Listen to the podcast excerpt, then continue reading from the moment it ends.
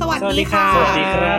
บ สวัสดีครับ พวกเราทีมหลัดผักขอยินดีต้อนรับเข้าสู่รายการ โจรสลัดค่ะ รายการ เย้ ที่จะพาทุกๆ คนไปเที่ยวโดยที่ใช้เสียงของพวกเราเป็นตัวนำทางนั่นเอง วันนี้พบกับเอิร์กค่ะ โอครับ ไบรท์ครับ และไอซ์ครับ เย่ก็สำหรับวันนี้นะคะ เป็นรายการโจรสลัดนะคะ ไม่ใช่ฟรุตสลัดนะคะ เข้าใจไหมคะ ครับ า บ ย ครับเข้าใจครับ ก็ถ้าเกิดว่าใครจำได้เนี่ย ก็น่าจะรู้ว่าไบร์ทเคยปล่อยไก่ไปในรายการเราสองสามโคก ที่เป็น อืม หนึ่งในรายการของเครือสามโคกทีดีโอไหนไบร์ทเล่าสิตอนนั้นเกิดอะไรขึ้น ก็ก็ไม่ใช่อะไรหรอกครับ ก็แค่พูดชื่อรายการตัวเองผิดเท่านั้นเองท่ามกลางเราพี่ๆสาวๆที่นั่งงงกันอยู่ว่าแบบพี่พี่แอนก็บอกว่าเอ๊ะ ก็จำได้ว่ารายการฟุตสลัดมันเล่นเกมนี่หว่าทำไมบอกว่าฟุตสลัดวะอะไรเงี้ย คิดดูขนาดพี่แอนทักแล้วเกย์ทำไม อะไรวะเนี่ย เย่ อ่ะแล้วแล้วแล้วยังไงแล้วคือไปทำอะไรมาทำไมถึงมีอะไรมาเล่าในรายการโจรสลัด อ่า คะ ใช่ใช่ใช่ใช่ก็คือตอนคือประมาณเมื่อ เมื่อเดือนมกราใช่ไหม เออ ใช่ไหม มีไม่ใช่ไม่ใช่มีนาดีกว่า กุมภากุมภาใช่วาเลนไทน์เว้ย อ๋อเหรออ๋ออ่าอ่าก็คือนั่นแหละ เย้ คือเรา ก็คือเรา เรากับโฟกแล้วก็มีของเพื่อนอีกสองคนอะไรเงี้ย ก็คือไปแข่งสิ่งหนึ่งที่เรียกว่าแฮก a ทอนที่เมืองเบอร์ลิน ก็เดี๋ยว เดี๋ยวจะเล่านะว่ามันคืออะไร แต่เอาเป็นว่า อืมอืม ก็คือเราเผอิญว่าหลังจากนั้นเนี่ยเราก็กลับมาไทย แล้วก็ไปอัดเสาเสาเสาเทป เรื่องอะไรนะ เรื่องสถาปัตย์โคโลเนียลที่พม่าอะไรเงี้ยกับทีม อืม เสาเสาเสา อืม แล้วก็เหมือนประมาณว่า มันก็มีส่วนหนึ่งที่เราคุยกับพี่โบ๊ทอะไรเงี้ยก็เลยแบบ อืม เอ้ย อืม งั้นก็ลองเอาเอ๊ะคือเขาก็เห็นว่าเฮ้ยเราก็ไปสักทีก็เอาเรื่องของเราไปเล่านิดนึงไหมถึงแม้มันจะไม่ค่อยเกี่ยวกับพม่าหรือ โคโลเนียลอะไรก็ตามเนี่ย ก็คือเล่าไปสักพักก็เริ่มรู้สึกว่า เอ๊ะมันก็ไม่เห็นเข้ากับส่วนอื่นจริงๆนั่นแหละก็เลยแบบเอ้ยจะทำยังไงจะตัดทิ้งก็เสียดายก็เลยเออก็เลยตัดอันเนี้ยไปแปะเป็น เออเราสองสองสามโคกตอนหนึ่งชื่ออะไร อ่า my experience at อะไร Jelby Hackathon อะไรก็ จำ ไม่จำรู้ได้ ที่มัน แค่ ชื่อยาว description ๆอะ คือหมูมะนาวอร่อยมากอะ เออใช่โคตรอร่อยบอกเลย อยาก อะไร กิ อะไรอร่อยนะ หมูมะนาว หมูมะนาว หมูมะนาวหมูมะนาวอะไรวะ เป็นเรา คือ สองสามโคก EP ที่แบบชื่อตอนแม่งยาวกว่า description อะเป็นอะไรวะ คือคือตอนนั้นคือวันวันที่ไปอัดอ่ะ คือกินก่อนก่อนอัดไปกินร้านอาหาร หน้าที่ทำงานพี่โบทอะไร อ่า เงี้ ฮะ ยแล้วก็ มันก็มีหมู อ่าฮะ มะนาวแล้วมันก็เป็นหมูมะนาวที่อร่อยที่สุดในชีวิตที่เคยกินมาว่าแบ อ๋ บ อ กินเข้าไปแล้วแบบ เกลียด มัน อ่ะ ละลายในปากอ่ะ เกลียด เข้า อะ ใจไหม แต่มึงไม่กินเผ็ดไม่ใช่เหรอวะไบร์ท ใช่ใช่ใช่แต่ใช่ไง ขนาดนั้น อ้า อะ วไว้ แต่ ไม่ แบบ กิน ตัว เผ็ดเหรอ เนื้อหมูอ่ะ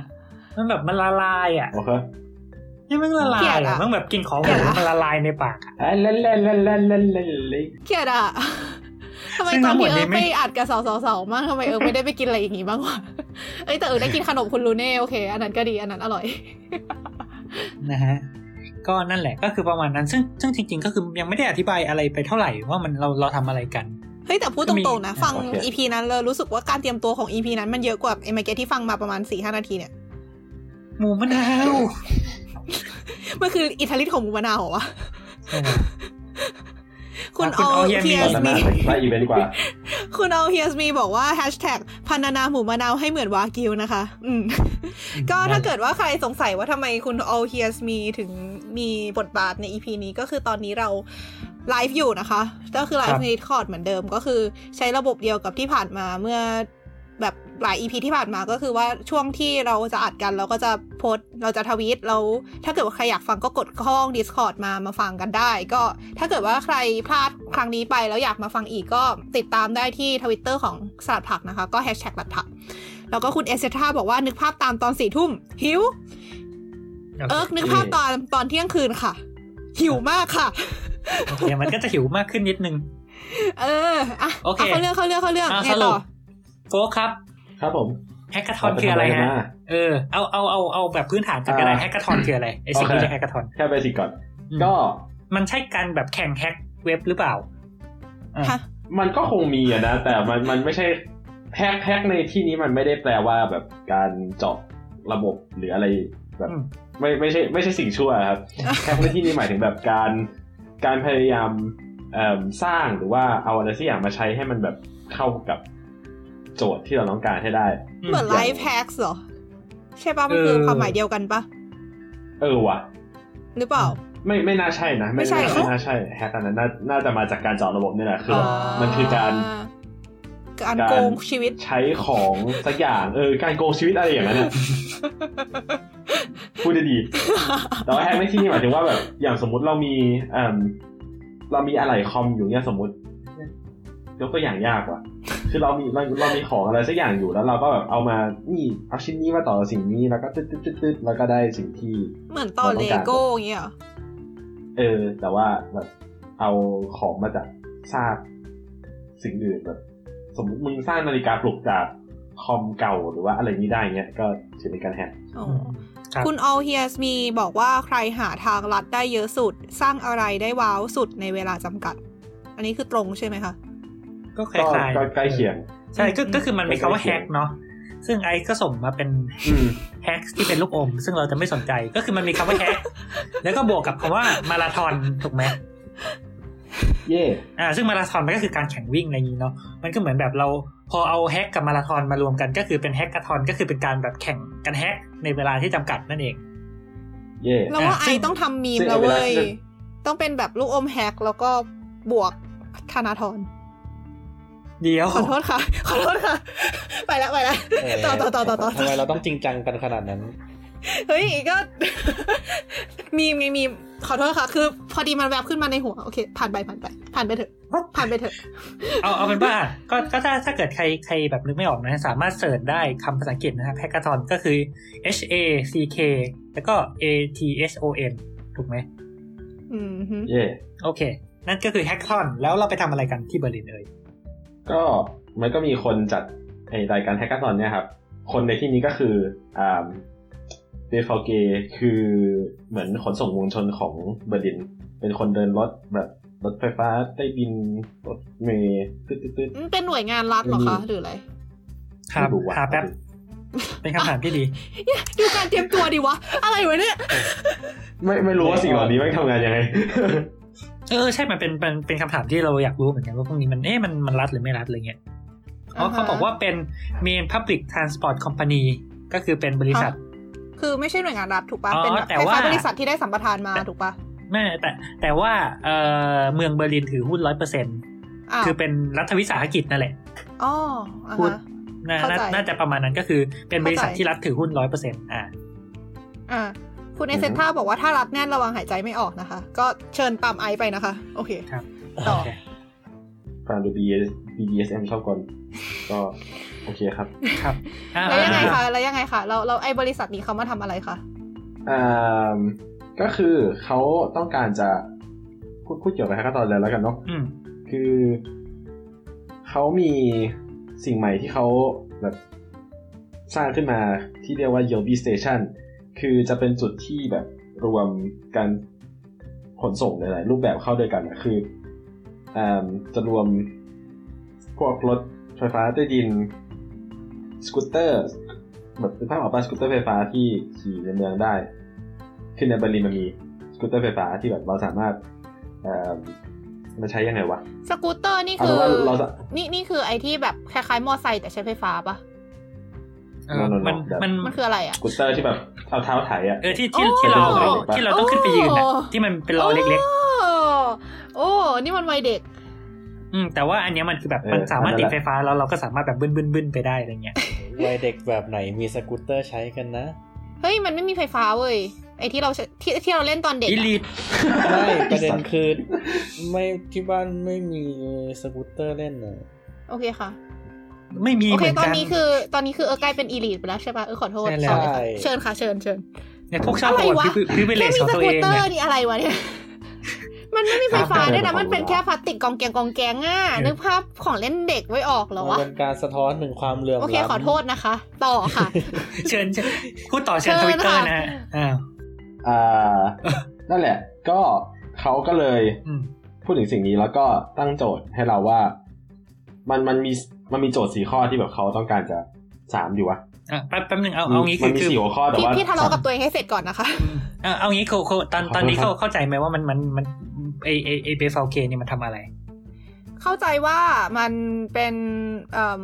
เอิ่มบริษัทรัฐวิสาหกิจที่จัดการเรื่องขนส่งมวลชน ใช่ ของเมืองเบอร์ลิน ซึ่ง ใช่ ไอขนส่งมวลชนเนี่ย มันไม่ใช่แค่แบบพวกรถไฟฟ้าใต้ดินอะไรทำนองนั้น แต่ว่ามันรวมถึงยานพาหนะอื่น ๆ ที่เป็นของเมืองด้วยถูกปะ อ่ะคือคือจริงๆต้องต้องอธิบาย อืม ว่าจริงๆไอไอไอไอสิ่งที่มันอยู่ภายใต้ไอเบฟเกเนี่ย มันจะมีอยู่ไม่กี่ตัว คือมันจะเป็นตัวหลักๆ พวกแบบเอ่อรถรางรถไฟฟ้าหรือบัสอะไรพวกเนี้ย แต่ว่ามันก็จะมีเรียกว่าไงมันจะมีในเบอร์ลินอ่ะมันก็จะมีบริษัทเอกชนอื่น ๆ ที่มันทำบริการพวกเนี้ย เช่นทำสกูตเตอร์ทำจักรยานไฟฟ้าเช่าทำเอ่อทำเรียกว่าไงรถเช่าทำนู่นทำนี่อะไรเงี้ยซึ่งแต่ละอัน อ่าฮะ มันก็จะกระจัดกระจายถูกไหม เออ ทีนี้เนี่ยเจ้าเอ่อคุณเบฟาเกเนี่ยที่เป็นที่เป็นเจ้าของไอ้ซึมไอ้ขนส่งมวลชนหลักของเบอร์ลินเนี่ยเขาเกิด อืม ปิ๊งไอเดียขึ้นมาว่าเฮ้ยเราน่าจะเอาทุกสิ่งทุกอย่างก็คือเอาเอาทั้งบริการของเบฟาเกเองที่เป็นพวกบัสพวกรถไฟด้วยเนี่ย แล้วก็ไปรวมกับกับกับไอ้พวกบริการอื่นๆเนี่ยเอามารวมกันอยู่ในแอปเดียว อืม อ่าซึ่งไอแอปเนี่ยเขาใช้คำว่า Yelby สะกดว่า J E L B I นะฮะ อ่าฮะ ประมาณ คือ นี้ มันเป็นแอปที่มีอยู่แล้วถูกปะ ใช่ มัน มัน มันเป็นแอปที่เพิ่งเข้าใจว่าเพิ่งมีใหม่ อืม ก็คือเปโฟเกสทำมาประมาณปีสองปี แล้ว เลย แอปนี้มัน คิด ทำ ว่า อะไรได้มั่งคร่าวๆ คือแบบบอกตำแหน่งอะไรเงี้ยเอาดูเลย ก็คือมันอ่าโฟกกล้องไหมฮะอ่ะแอปนี้ทำอะไรแล้ว ได้ได้ได้ก็คือมันเป็นแอปที่เราเอาไว้แบบสามารถหาว่าเราจะเดินทางจากที่นี่ไปที่นี่ได้ยังไง อืม อ่ะฮะ ก็คือคือแอปแอปพวกนี้มันมีทั่วไปอยู่แล้วแหละแต่ว่าปก เอ ติ อเหมือน มันจะ Google Map มีแสดงแค่ เออเหมือน Google Map แต่แบบสำหรับ local กว่า อืม ก็จะมีแบบเราหาได้ว่าเนี่ยแอบเดินทางจากสถานีนี้ไปสถานีนี้ อืม ตอนเวลานี้ มันก็จะโชว์ให้ว่าแบบมีทางเลือกไหนบ้างต้องนั่งรถสายไหน ตั้งแต่ตอนไหนเสียค่าตั๋วเท่าไหร่อะไรเงี้ย อืม แต่ไอแอปย o บี้เนี่ยมันบวกเข้ามาบวกออปชันอื่นเข้ามาก็คือการใช้สกูตเตอร์ใช้รถเช่า ใช้รถเช่านี่คือคาชาริง อืม อืม แล้วก็ใช้มีอะไรอีกวะจักรยานอะไรเงี้ย อืมอืม ก็แค่เพิ่มเพิ่มออปชันใหม่เข้ามาแล้ว สิ่งที่มันทำก็คือมันทำให้เราเห็นออปชันจากทุกผู้ให้บริการนะ อืมแล้วมัน มันก็อาจจะมารวมเป็น เป็นรูทเดียวกันบ้างหรืออะไรบ้างก็แล้วแต่ หรืออาจจะแยกรูทให้แบบ อืม เรา เราก็อาจจะสามารถดูได้ว่า เออ นี่นะ ถ้า จากเราอยู่จุด A เราอยากไปจุด B เนี่ย เรามีทางเลือกอะไรบ้าง ถ้าเกิดเราขึ้น เอ่อ รถรางนะ เราก็จะเสียตังค์ประมาณนี้ แล้วเราก็จะใช้ ก็จะใช้เวลาอาจจะมากหน่อย อะไรเงี้ย อืม สมมุติ แต่ถ้าเกิดเรามีรถเช่าเราก็อาจจะจ่ายตังค์มากขึ้นหน่อย แต่ว่าอาจจะเดินทางได้เร็วขึ้น นู่นนั่นนี่ มันก็จะแบบลิสต์มาให้เราอะไรเงี้ย อ๋อคือมันจะบอกข้อมูลทำนองว่าเราถ้าใช้รถเช่าราคาเท่าไหร่อะไรอย่างงี้ด้วย มันอยากรู้ว่ามันมีข้อมูลประมาณว่าแบบ คือนึกภาพแบบสมมติเป็นที่เช่าจักรยานเนี่ยมันจะบอกไหมว่าแบบเหลือกี่คันอะไรเงี้ย เหมือน เหมือนจะไม่บอกมั้ง แต่ แต่มัน คิดว่า มัน ไม่นะ แต่มันจะมีแบบว่าสมมติอ่ะเป็นเป็นรถเช่าเงี้ย คือเราก็จะรู้ เราเรียกว่าสมมติรถเช่ามันจอดกระจัดกระจายอยู่ในเมืองอ่ะ อืม มันก็อาจจะแบบดีเทคอัตโนมัติว่าเฮ้ยมันมีรถเช่าคันนี้ที่จอดอยู่ตรงนี้อยู่ใกล้ๆเราตรงนี้อะไรเงี้ย ที่เราสามารถ อ๋อคือไม่ต้องไป นั่นด้ ศูนย์ก็ได้เหรอ คือไปที่รถได้เลยเหรอ อะไรแบบนี้เดี๋ยวเดี๋ยวจริงๆรายละเอียดคือมันมันมันมันมันจะแต่ละเซอร์วิสมันจะมีวิธีการของมัน คือมันก็จะมีรถเช่าแบบประเภทว่าเนี่ยไงสามารถแบบจอดจากตรงนี้เสร็จแล้วขับไปถึงจุด B เสร็จก็จอดทิ้งไว้ที่จุด B เสร็จแล้วคนจากจุด B ก็สามารถขึ้นรถตรงนั้นนะแล้วก็ขับขับไปนู่นไปจุด C อะไรก็แล้วแต่ได้อะไรเงี้ย โอ้ มันล้ำจัดจะมีมันจะมีระบบของมันอยู่ใช่ อ่าฮะอ่าฮะ ซึ่งไอเดีย ซึ่ง ข ตร อง ง นี้ ไอ้ ก็จะอธิบายในอนาคตป่ะหรือไง จะอธิบายไปนะ อ้าว เราว่ามันไม่ใช่ เออ ไม่ใช่เอ่อ อ่ะงั้นอธิบายตรงนี้ให้เสร็จไปเลยละกัน ข ค่ะ องารคุยของเรา อธิบายตรงนี้ให้เสร็จไปแล้วกันค่ะ อืมอืมนั่นแหละ เออ โอเค แล้วก็อันเอาจะเอาจริงๆ มันก็ประมาณนี้แหละ ก็คือสกูตเตอร์หรืออะไรมันก็จะใช้วิธีเดียวกันอย่างน้อยในปัจจุบันว่า อืม เออ สมมติเราอยากขับสกูตเตอร์เราจิ้มแอปอ่ามันมีสกูตเตอร์ตรงนี้แล้วก็สมมติอ่ะขึ้นเป็นขึ้นไปยืนอยู่บนสกูตเตอร์เสร็จแล้วเราก็เอา อาจจะแบบจิ้มในโทรศัพท์ให้เอ่อไอตัวสกูตเตอร์มันปลดล็อกอัตโนมัติสัมหาวเสร็จแล้วเราก็สามารถขับสกูตเตอร์ไปตึ๊ดตึ๊ดตึ๊ดตึ๊ดตึ๊ดตึ๊ดตึ๊ดไปถึงอ่าจุดที่เราต้องการพอถึงปุ๊บเราก็จอดเสร็จ เงินก็สามารถตัดจากในมือถือได้อัตโนมัติอะไรเงี้ยใครอยากจะมาใช้ อืม สกูตเตอร์ต่อก็คือขึ้นจากตรงนั้นไปอะไรประมาณนี้ อืม แต่คือมันก็มีปัญหา ขอถมเพิ่ อ่ะ อ่ะคืออยากถามเพิ่มอีกนิดนึงก็คืออ อืม คือตอนเนี้ยเมืองที่เอิร์กอยู่อ่ะที่อยู่ที่ญี่ปุ่นที่อยู่เมืองเซนไดเนี่ย มันก็มีคล้ายๆแบบจักรยานเช่าเหมือนกัน แต่ประเด็นคือถ้าจะเช่าอ่ะ เราจะต้องไปเอาจักรยานที่จุดเขาเรียกว่าเป็นจุดจอดของมันอ่ะ แล้วก็ตอนคืนก็ต้องไปคืนที่จุดจอดของมันเท่านั้นในทำนองเนี้ย อืม ก็เลยสงสัยว่าอย่างของเมืองนั้นน่ะเขาแบบมีอะไรทำนองนี้ปะหรือแบบวางตรงไหนก็ได้เลยแบบไปจอดตรงไหนก็ได้เลยจริง หรือต้องแบบ นนี้เป็นคำถามที่ จุ ดี เฉพ นะฮะ เออ ซึ่งเดี๋ยวเดี๋ยวเราจะอธิบาย ต่ ต่ อ อ ไป ไป คำถามที่เรามีตอนที่แข่งเหมือนกัน ใช่ อ้าว ใช่ใช่ใช่ใช่ โอเค พราะ โอเคงั้น จริงๆอันนี้มันเป็นประเด็น งั้นเก็บไว้ สำคัญ ก่อนก็ได้ แต่ว่า แต่ว่า เออเอ จะอธิบายว่าในปัจจุบันเนี่ยในสิ่งที่เป็นในตอนเนี้ยคือขึ้นที่ไหนก็ได้จอดที่ไหนก็ได้ อ่าอู้ แต่มันมันมีปัญหาถูกไหมคือในคือมันมันก็จะมีปัญหาว่าแบบ เอ้ย ถ้าเกิดเรียกว่าไงสมมติไปจอดขวางทางชาวบ้านอะไรเงี้ยคือคือถ้าแบบเรา อ๋อ เราอยู่ที่เมืองเงี้ยเมืองเราก็มีแล้วเราก็จะแบบมีเห็นอยู่ช่วงหนึ่งที่แบบ มองไปทางไหนก็มีแต่เออสกูตเตอร์จอดกระจัดกระจายอยู่บนบนพื้นถนนอะไรเงี้ยอยู่บนฟุตบาทอยู่บนอะไรเงี้ยมันก็ดูมั่วถูกไหมเออซึ่งซึ่งมันก็เป็นปัญหา เย่ และไอไอไอ้ไอโจทย์ที่เขาทำเนี่ยอันหนึงก็คือพยายามโซลตัวนี้ด้วยอ่ะ อ๋อ ก็คือ ก็คือตอนนี้มีปัญหาแบบนี้แล้วคือ ไอหนึ่งในสาเหตุที่เขาสร้างไอรายการแข่งขันแฮกอะตอนขึ้นมาก็คือ เพราะไอสาเหตุไอปัญหาที่ว่านี้ด้วยใช่ไหม ก็ประมาณนั้นอ่าโฟกจะอธิบายเรื่องอ่าสเตชันต่อไหม เอ่ออธิบายยังไงดีวะ ก็คือสิ่งที่บายเล่ามาคือเขาเขาจะพยายาม จัดระเบียบพวกการจอดอะไรเงี้ย ในอนาคตก็คือเขาจะเริ่ม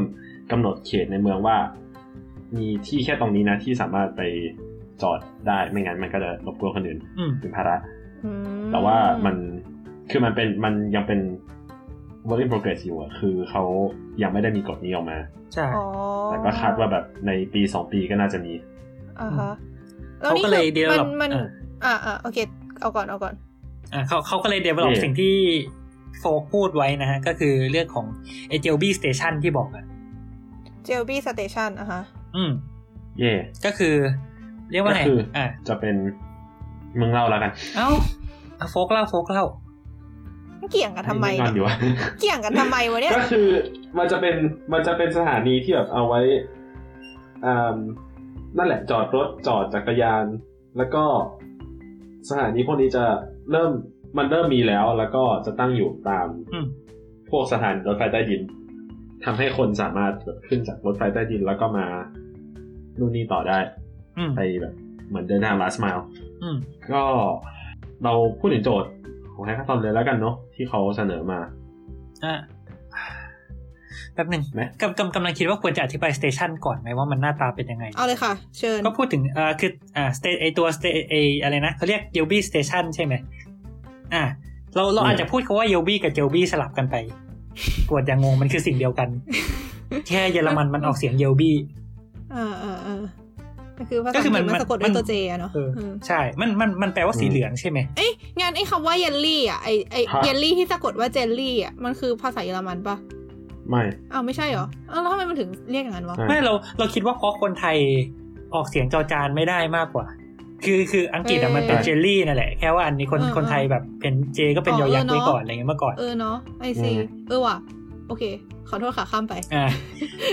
ส่วนนะฮะ อ่า ก็ไอตัว j e l b y Station เนี่ยก็ เออมีโฟกแปะรูปมา ลอง อืม ไอซ์ลอง อืม อธิบายหน่อยดิว่าในรูปนี่เป็นยังไงเห็นอะไร ในรูปนี้เหรอ อืม โอ้โห ก็เห็นเป็นที่จอดจักรยาน และมีไม้กั้น และมีตู้อะไรนะ ตู้อะไร นะ ตู้อะไรก็ไม่รู้ ทุกอย่างเป็นสีเหลืองนะฮะ เออใช่ เออสีเหลืองปะทะตามากจริงจัง ทำไมต้องสีเหลืองอะ เพราะว่าคือ มาดูตีมแม่ง เอ้ย คือคำคำว่าเจลมัน เอ้ มั ย นแปลว่า มันมาจากเกลที่แปลว่าสีเหลืองป่ะคุณคุณ โอ้ กูไม่รู้อะ มันฟังดู plausible อะแต่ว่ากูไม่รู้ คุณคุณคุณเหมือนว่าเป็นเป็นเหตุผลนั้น คือคือคำว่าเกลภาษาเยอรมัน มันคือเยลโล่ เฮ้ อ่า ก็คือสีเหลืองแหละ ก็ก็เยลโล่กับเยลเยลบี้อ่ะ คิดว่าคล้ายๆกันแล้วกัน โอเค น่า ค่ะ น่าน่าจะเป็นเหตุผลหนึ่งที่ แล้วทำไมต้องเยอะวะ ฮะ ภาษาเบอร์ลินเหรอวะ เอ เฮี อย คิดคิดว่าน่าจะเป็นภาษาเบอร์ลิน ภาษาไบลินคืออะไรอ่ะ อาจอาจจะเป็นสำเนียงถิ่นว่าคน ภาษาเยอรมันสำเนียงนู้นอะ อ๋อไอซีเออแล้วนอกจากสีเหลืองอ่ะ มันจะมีไอสัญลักษณ์อะไรก็ไม่รู้ที่เหมือนแบบอักษรเฮโลกราฟิก อืม คือ ก็คือมัน คือแบบเห็นเห็นกำแพง มั อ่ะ นโค้งๆ กำแพง โค้งๆ สีเหลืองๆอ่ะที่แบบเหมือนเป็นที่กั้นของตัวลานจอดอ่ะแล้วแบบมันก็จะมีสัญลักษณ์อะไรไม่รู้ที่มีรูปหัวใจด้วย แล้วสัญลักษณ์นี้มันก็ไปแปะอยู่บนพื้นลานจอดเว้ยแล้วก็สัญลักษณ์ไอ้พวกลายเส้นนั้นเป็นสีเหลืองบนเส้นพื้นลานจอดคืออะไรวะ ใช่ใช่ อันอันจริง ๆ มันหลักๆมันก็คือการเรียกว่าเป็นการการมันเป็น CI ของมันอะ คือมันมันเป็นเรื่องของกราฟิกดีไซน์อะไรเงี้ยมันจะเป็นสี อืมอืม สีเหลืองตัดกับดำแต่ว่าถ้าสังเกตที่รูปให้ดีเนี่ยไอ้ตรงเออรูปนี้อาจจะหาจะดูยากอ ไอ้ ยู่ บนตู้อะ เออบ นตู้มันจะมีแบบ บนตู้ เอ่อพูดไงดีวะ มันจะมีไอ้บนตู้ตู้ที่อยู่ตรงกลางรูปเลยอะ อืมอืม อ่าฮะ ที่เป็นสีเหลืองแล้วมีลายๆอะ อืม มันจะมี มีประตูปะ มันคือคันเออเป็นประตู อืม ประตูเมืองคันบูกชัว ประตูเมือง แล้วก็ค่ะ อ๋อหมายถึงลาย หมายถึง ลายบนตู้ใช่ปะ หมายถึงที่เป็นเอ่อประตูบาเดนเบิร์ก ใช่มัน something มันชื่อ yeah, ประเด็นบวก อันนั้นอะ ประ คืออะไร ตู วะ ประเด็นบวก มันคืออะไรวะ เดนว เป็นซุ้มประตูในเบอร์ลินที่แบบเป็นแลนด์มาร์คที่เอาไว้ถ่ายรูป โอ้ ที่เป็นเสาตั้งตั้งอ่ะ ใช่ บอกไม่ถูกอธิบาย เดี๋ยว ไม่ เดี๋ยวถูอากมาอะไรกับ ส่ เองอรูปให้ดูดีกว่า ผู้ไม่เคยไป ที่ดัง เป็นที่กั้นระหว่างไม่ดิเป็นทางระหว่างเยอรมันตะวันเยอรมันเบอร์ลินตะวันออกกับตะวันตก มันคือส่วนหนึ่งของกำแพงเบอร์ลินเหรอ เออไม่ใช่ หรือไม่เกี่ จ ยว ริงๆมันมันน่าจะมาก่อนกำแพง ไม่ เบอร์ลิน ไม่ใช่เหรอ แต่ว่าเอ้ามัน อ้าว แต่ เออใช่ แต่คิด แต่ว่า เออแต่หมายถึงว่าในช่วงที่แบบเบไม่อร์ลิน แต่มั มัน นแบ่ง มั เป็น น ก็ สองส่วน อะไรกันครับเนี่ย ไม่ไม่รู้มันมันมันจะมันมันอาจจะใช้เส้นตรงนี้แบ่งด้วยไหมไม่แน่ใจ ใช่กูเข้าใจว่ามันเป็นแบบเขตแดนมันผ่านผ่านประตูเนี้ย อ่าอ่าคือคือประมาณว่ามันเป็นประตูที่มันมีอยู่ก่อนนั่นแหละคิดว่า แต่ว่าประมาณว่าช่วงที่เบอร์ลินมันโดนแบ่งเป็นสองส่วน มันก็เป็นไอไอกับไอไอประตูตรงเนี้ยมันก็เป็นเส้นตัวหนึ่งที่เขาใช้ใช้ในการแบ่งระหว่างสองฝั่งอะไรเงี้ย เออ ก็อ่าอันนี้ส่งรูปไปนะฮะ เออเห็นแล้วรูปสวยดีก็คือประตูอะมันเหมือนเป็นคล้ายๆซุ้มประตู อ่า เฉยๆที่แบบสามารถเดินผ่านไปผ่านมาได้ก็คือเหมือนแบบมันก็จะมีเสาเสาเสาเสาตั้งอยู่ใช่ปะเราก็สามารถลอดผ่านเสา อ่า ไป อ่า ได้ อ่า ข้างบนก็จะมีรูปปั้น เย่เย่เย่ รูปปั้นที่เป็นรูปม้า มันคือรูปปั้นใครวะ มันมีม้าหลาย ไม่ ๆตั รู้ ว อะ แล้วเหมือนมี รู้ คน รู้ สัก รู้ ใครสั มาก คน หลาย ๆ ตัว ข้งบน เหมือนกันใช่ เออ ซึ่งทั้งหมดนี้ไม่เกี่ยวนะฮะแต่ว่าก็ ทั้งหมดนี้ไม่เกี่ยวทั้งหมดแล้วไงก็จะอ่า เออทำไมเราไม่อธิบายว่ามันเหมือนเหมือนกับประตูเสาเสาเสาอ่ะ เออ ก็เหมือนนี่ว่ะ มันมันเป็นมันเป็นประตูเสาเสาเสาสองอันต่อกันเพราะมันมีหก เอ เสา อเออเออมันมีหกเสา เพราะมันเป็นเสาเสาเสาเสาเสาเสาอย่างนี้เหรอ อ่าใช่ เออเออเอออะไรกันวะเนี่ย อ่ะอ่ะแล้วไงต่อแล้วไอ้ประตูนี้มันไม่เกี่ยวอะไรกับลายของไอ้เจลบี้สเตชันวะ ก็มันเป็นแลนด์มาร์กในของเบอร์ลินแค่ อ๋อ นั้น แค่นั้นเลยใช่ไหม โอเค เดี๋ยวนะ แล้วก็ข้างซ้ายมันมีไอหอคอย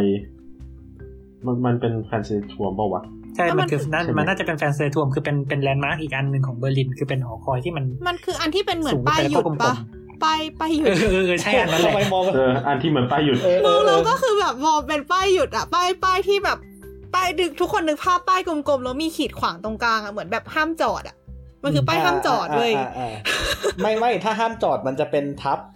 ถ้าเกิด อ่ามันขี ขี ด ด ส มัน แลชจะเป็ ใช่ น ไหม ป้ายห้ามเข้าแบบสี เอ เรา อ จินเออตนาเออใช่ การใช่แบบป้าย ใช่ สี ใช่ แดงมีขีดขาวตรงกลาง เออเออเออ ดี มั ไซ น น์ คื มัอนค ห้าม ล้ายๆแบ เข้า บ เลย นั้น อะอ๋อมันคือแลนด์มาร์กเหรอ ไม่ไม่ไม่ไม่คื เรา อ ส่งรูปไปละ ที่มันเป็นหอคือมันเป็นหอคอยเพราะว่าแบบข้างบนอ่ะจริง ๆ มันมีปลายแหลมๆขึ้นมานิดนึงเห็นปะ อืม คือเขาต้องการจะดีไซน์ให้มันเหมือนกับไอ้หอคอยตอนนั้นแหละ แต่ประเด็นคือ ด้วยความที่แบบว่าแบ็กกราวมันมีเป็นเส้นคดไปคดมามันก็เลยกลืนเอาไอ้ตรงปลายแหลมๆด้านบนออกไปด้วย เหลือแต่แบบว่าเราเห็นกลมๆเป็นหลัก มันก็เลยเหมือนป้ายหยุด อืม ซึ่งซึ่ง ไม่ ส แล้ว ถาน ประ ที่ เด็น นี้ก็ คื อย่า อง ที่ พ บ อ อก มันเป็นป้ายหยุดอ่ะ มันก็เข้ากับความเป็นที่จอดรถด้วยเว้ย ครับคนไม่ได้เกี่ยวอะไรกันเลยคือคือทั้งหมดที่เราคุยกันยาวๆเนี่ยคือเรากำลังดิสคัสไลน์ที่อยู่บน ตู้ ซึ่งไม่ได้เกี่ยวอะไรกับตัวสเตชันเลยมันแค่อยู่เบอร์ลิน เอาอะไรวะ โอเค โอเค โอเค นี่มึงเคยมาเบอร์ลินเหรอวะไอ้ ฮะ มึงเคยมาเบอร์ เอ ลิ อน งานงานเฟรน ก็ ครั้งที่สอง ไปงานกีฬาไง เออวะเออวะไอ้สัตว์โทษโทษโทษไอ้เหี้ยเราก็รู้จักกันที่เบอร์ เอ ลิ อนใช่ ด้วย เรารู้จักกันที่เบอ ใช่ ร์ลิน ไง ประเด็น เนี่ยโอ้ เนี่ยเนี่ยเนี่ยเป็นคนยังไงอ่ะพี่โฟก อ่าครับ อ่ะ ซึ่งสถาน อะไรต่อคะ ไอไอไอไอสถานีที่นี้เขาก็เรียกว่าแฟนเซทัวมนะฮะ แปลว่าแปลตรงตัวก็แปลว่าทีวีสเตชันเอ้ยไม่ใช่ทีวีทีวีทาวเวอร์ ทีวีทาวเวอร์อะฮะ เย่ เพราะว่ามันเอาไว้ ก็ ส่ง เป็น สัญญาณ ที่ส่ง ซัมติง สัญญาณทีวี มันคือไออันที่เหมือนป้ายหยุดตะกี้ใช่ปะ ใช่ใช่ อ่า เย่ ก็เป็นการแสดงออกถึงความครีเอทในการตั้งชื่อของคนเยอรมันนะ โอเคค่ะ ครับ โอเค ต่ ต่ อ อ กรุณาดูรูปที่แบบรูปที่ส่งไปให้ด้วย แล้วแล้วก็มีมีอีกรูปหนึ่งที่เราส่งไปให้ดู เอ่อ ไม่รู้เห็นเห็นไหมที่มัน มันมันก็ดูเหมือนแบบที่จอดรถอะนะแต่ว่าที่พื้นเนี่ยมันก็จะมีลายเป็นเป็นเส้นสีเหลืองเป็นรูปแบบ เออ รูปจั จั ก ก รยาน รยานบ้างอะไรเงี้ย แล้วก็เห็นข้างข้างหลังก็จะมีมีไอ้ที่เป็นทำสีเทาๆนี่ก็คือจักรยาน อาจจะเป็นจักรยานไฟฟ้า แล้วก็สีแดงข้างหลังก็จะเป็นสกูตเตอร์ที่ที่เป็นยังไงอะเป็นสกูตเตอร์จริงๆอะไม่ใช่แบบของเล่นอะอธิบายไงดีวะ อืมอืม เหมือนเป็นเป็น ที่เป็น เป็น ม ม อ อเตเตออร์ ร์ ไซ ไซ ค์ ค์ตัวเล็กอ่ะ ใช่ มันคือมอไซค์มอไซค์ที่แบบเล็กหน่อยใช่ไหม อ่าซึ่งซึ่งมันก็เป็นหนึ่งในเซอร์วิส อืม ของเขาเหมือนกัน คือไอเดียของไอไอการจ้างสร้างเจลบี้สเตชันเนี่ยมันคือการเอาไอบริการทั้งหลายของที่มันอยู่ในแอปเจลบี้อะมารวมกันอยู่ในสเตชันเดียว อือหือ แค่นั้นแหละอ่า ซึ่งพวกนี้ก็คือ เพื่ไม่ให้มัน ต้อง กระจัดกระ ต้อ จาง ย ต้องใช้ความร่วมมือจากแบบบริษัทเอกชนที่เป็นเจ้าของแต่ละบริการ ใช่ พวกนี้ เราเราเราคิดว่าเขาเขาน่า อืม จะทำพาร์ทเนอร์กันนั่นแหละว่าเอออ ม เพื่อให้มันเป็นหลักเป็นหลังเป็นเป็นหลักเป็นหลักเป็นแหล่งเนี่ยไม่งั้นมันก็จะแบบทุกคนก็จะจอดนู่นนี่เละไปหมด ซึ่งก็เหมือนว่า อ่าฮะ เมืองเขาก็ไม่แฮปปี้ที่มันเป็น น แบบ แปล นี้ ว่าอันนี้คือสิ่งที่เกิดขึ้นไปแล้วถูกปะ ใช่ แต่ว่าจริง ๆ อันคือคือ อืม คือตัวแอปอะสักพักแล้ว แต่ส่วน อืม ไอตัวสเตชันเนี่ย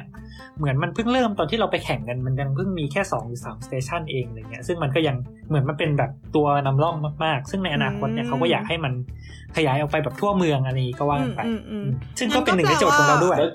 อ่า อ่า คือเขาก็แปลว่าไอ้ที่เขาจัดแข่งก็คือเขาทำควบคู่ไปกับการพัฒนาไอ้นี่ ใช่ ก็คือจริงๆ ก็ก็คือการจัดแข่ง เอางั้ อะ น เป้าหมายหลักคือเพื่อจะมาพัฒเออเอนาอ ไอ้นี่แหละ อืม เอ้า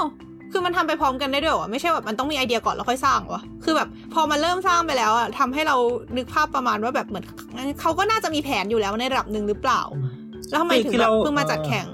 เออ ก็ก็เป็นคำถามที่ดี คือจริงๆอะมันมันเพิ่งอย่างที่บอก มันมันเพิ่งมีไปสามสี่จุดอะมันมันเหมือนเป็นแบบทดทดทดทดลองสร้างเหมือนเป็นโปรโตไทป์มากกว่านะเท่าเท่า อ่า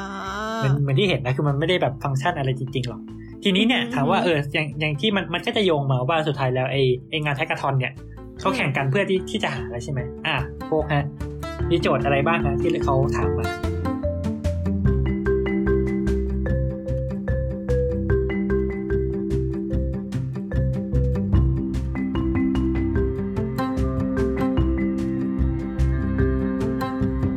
โอเค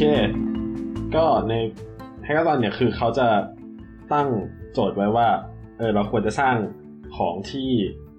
ช่วยแก้ปัญหานู่นนี่นั่นได้ อืม หรือว่าช่วยแบบเป็นเป็นโปรโตไทป์ให้เขาอะ อืม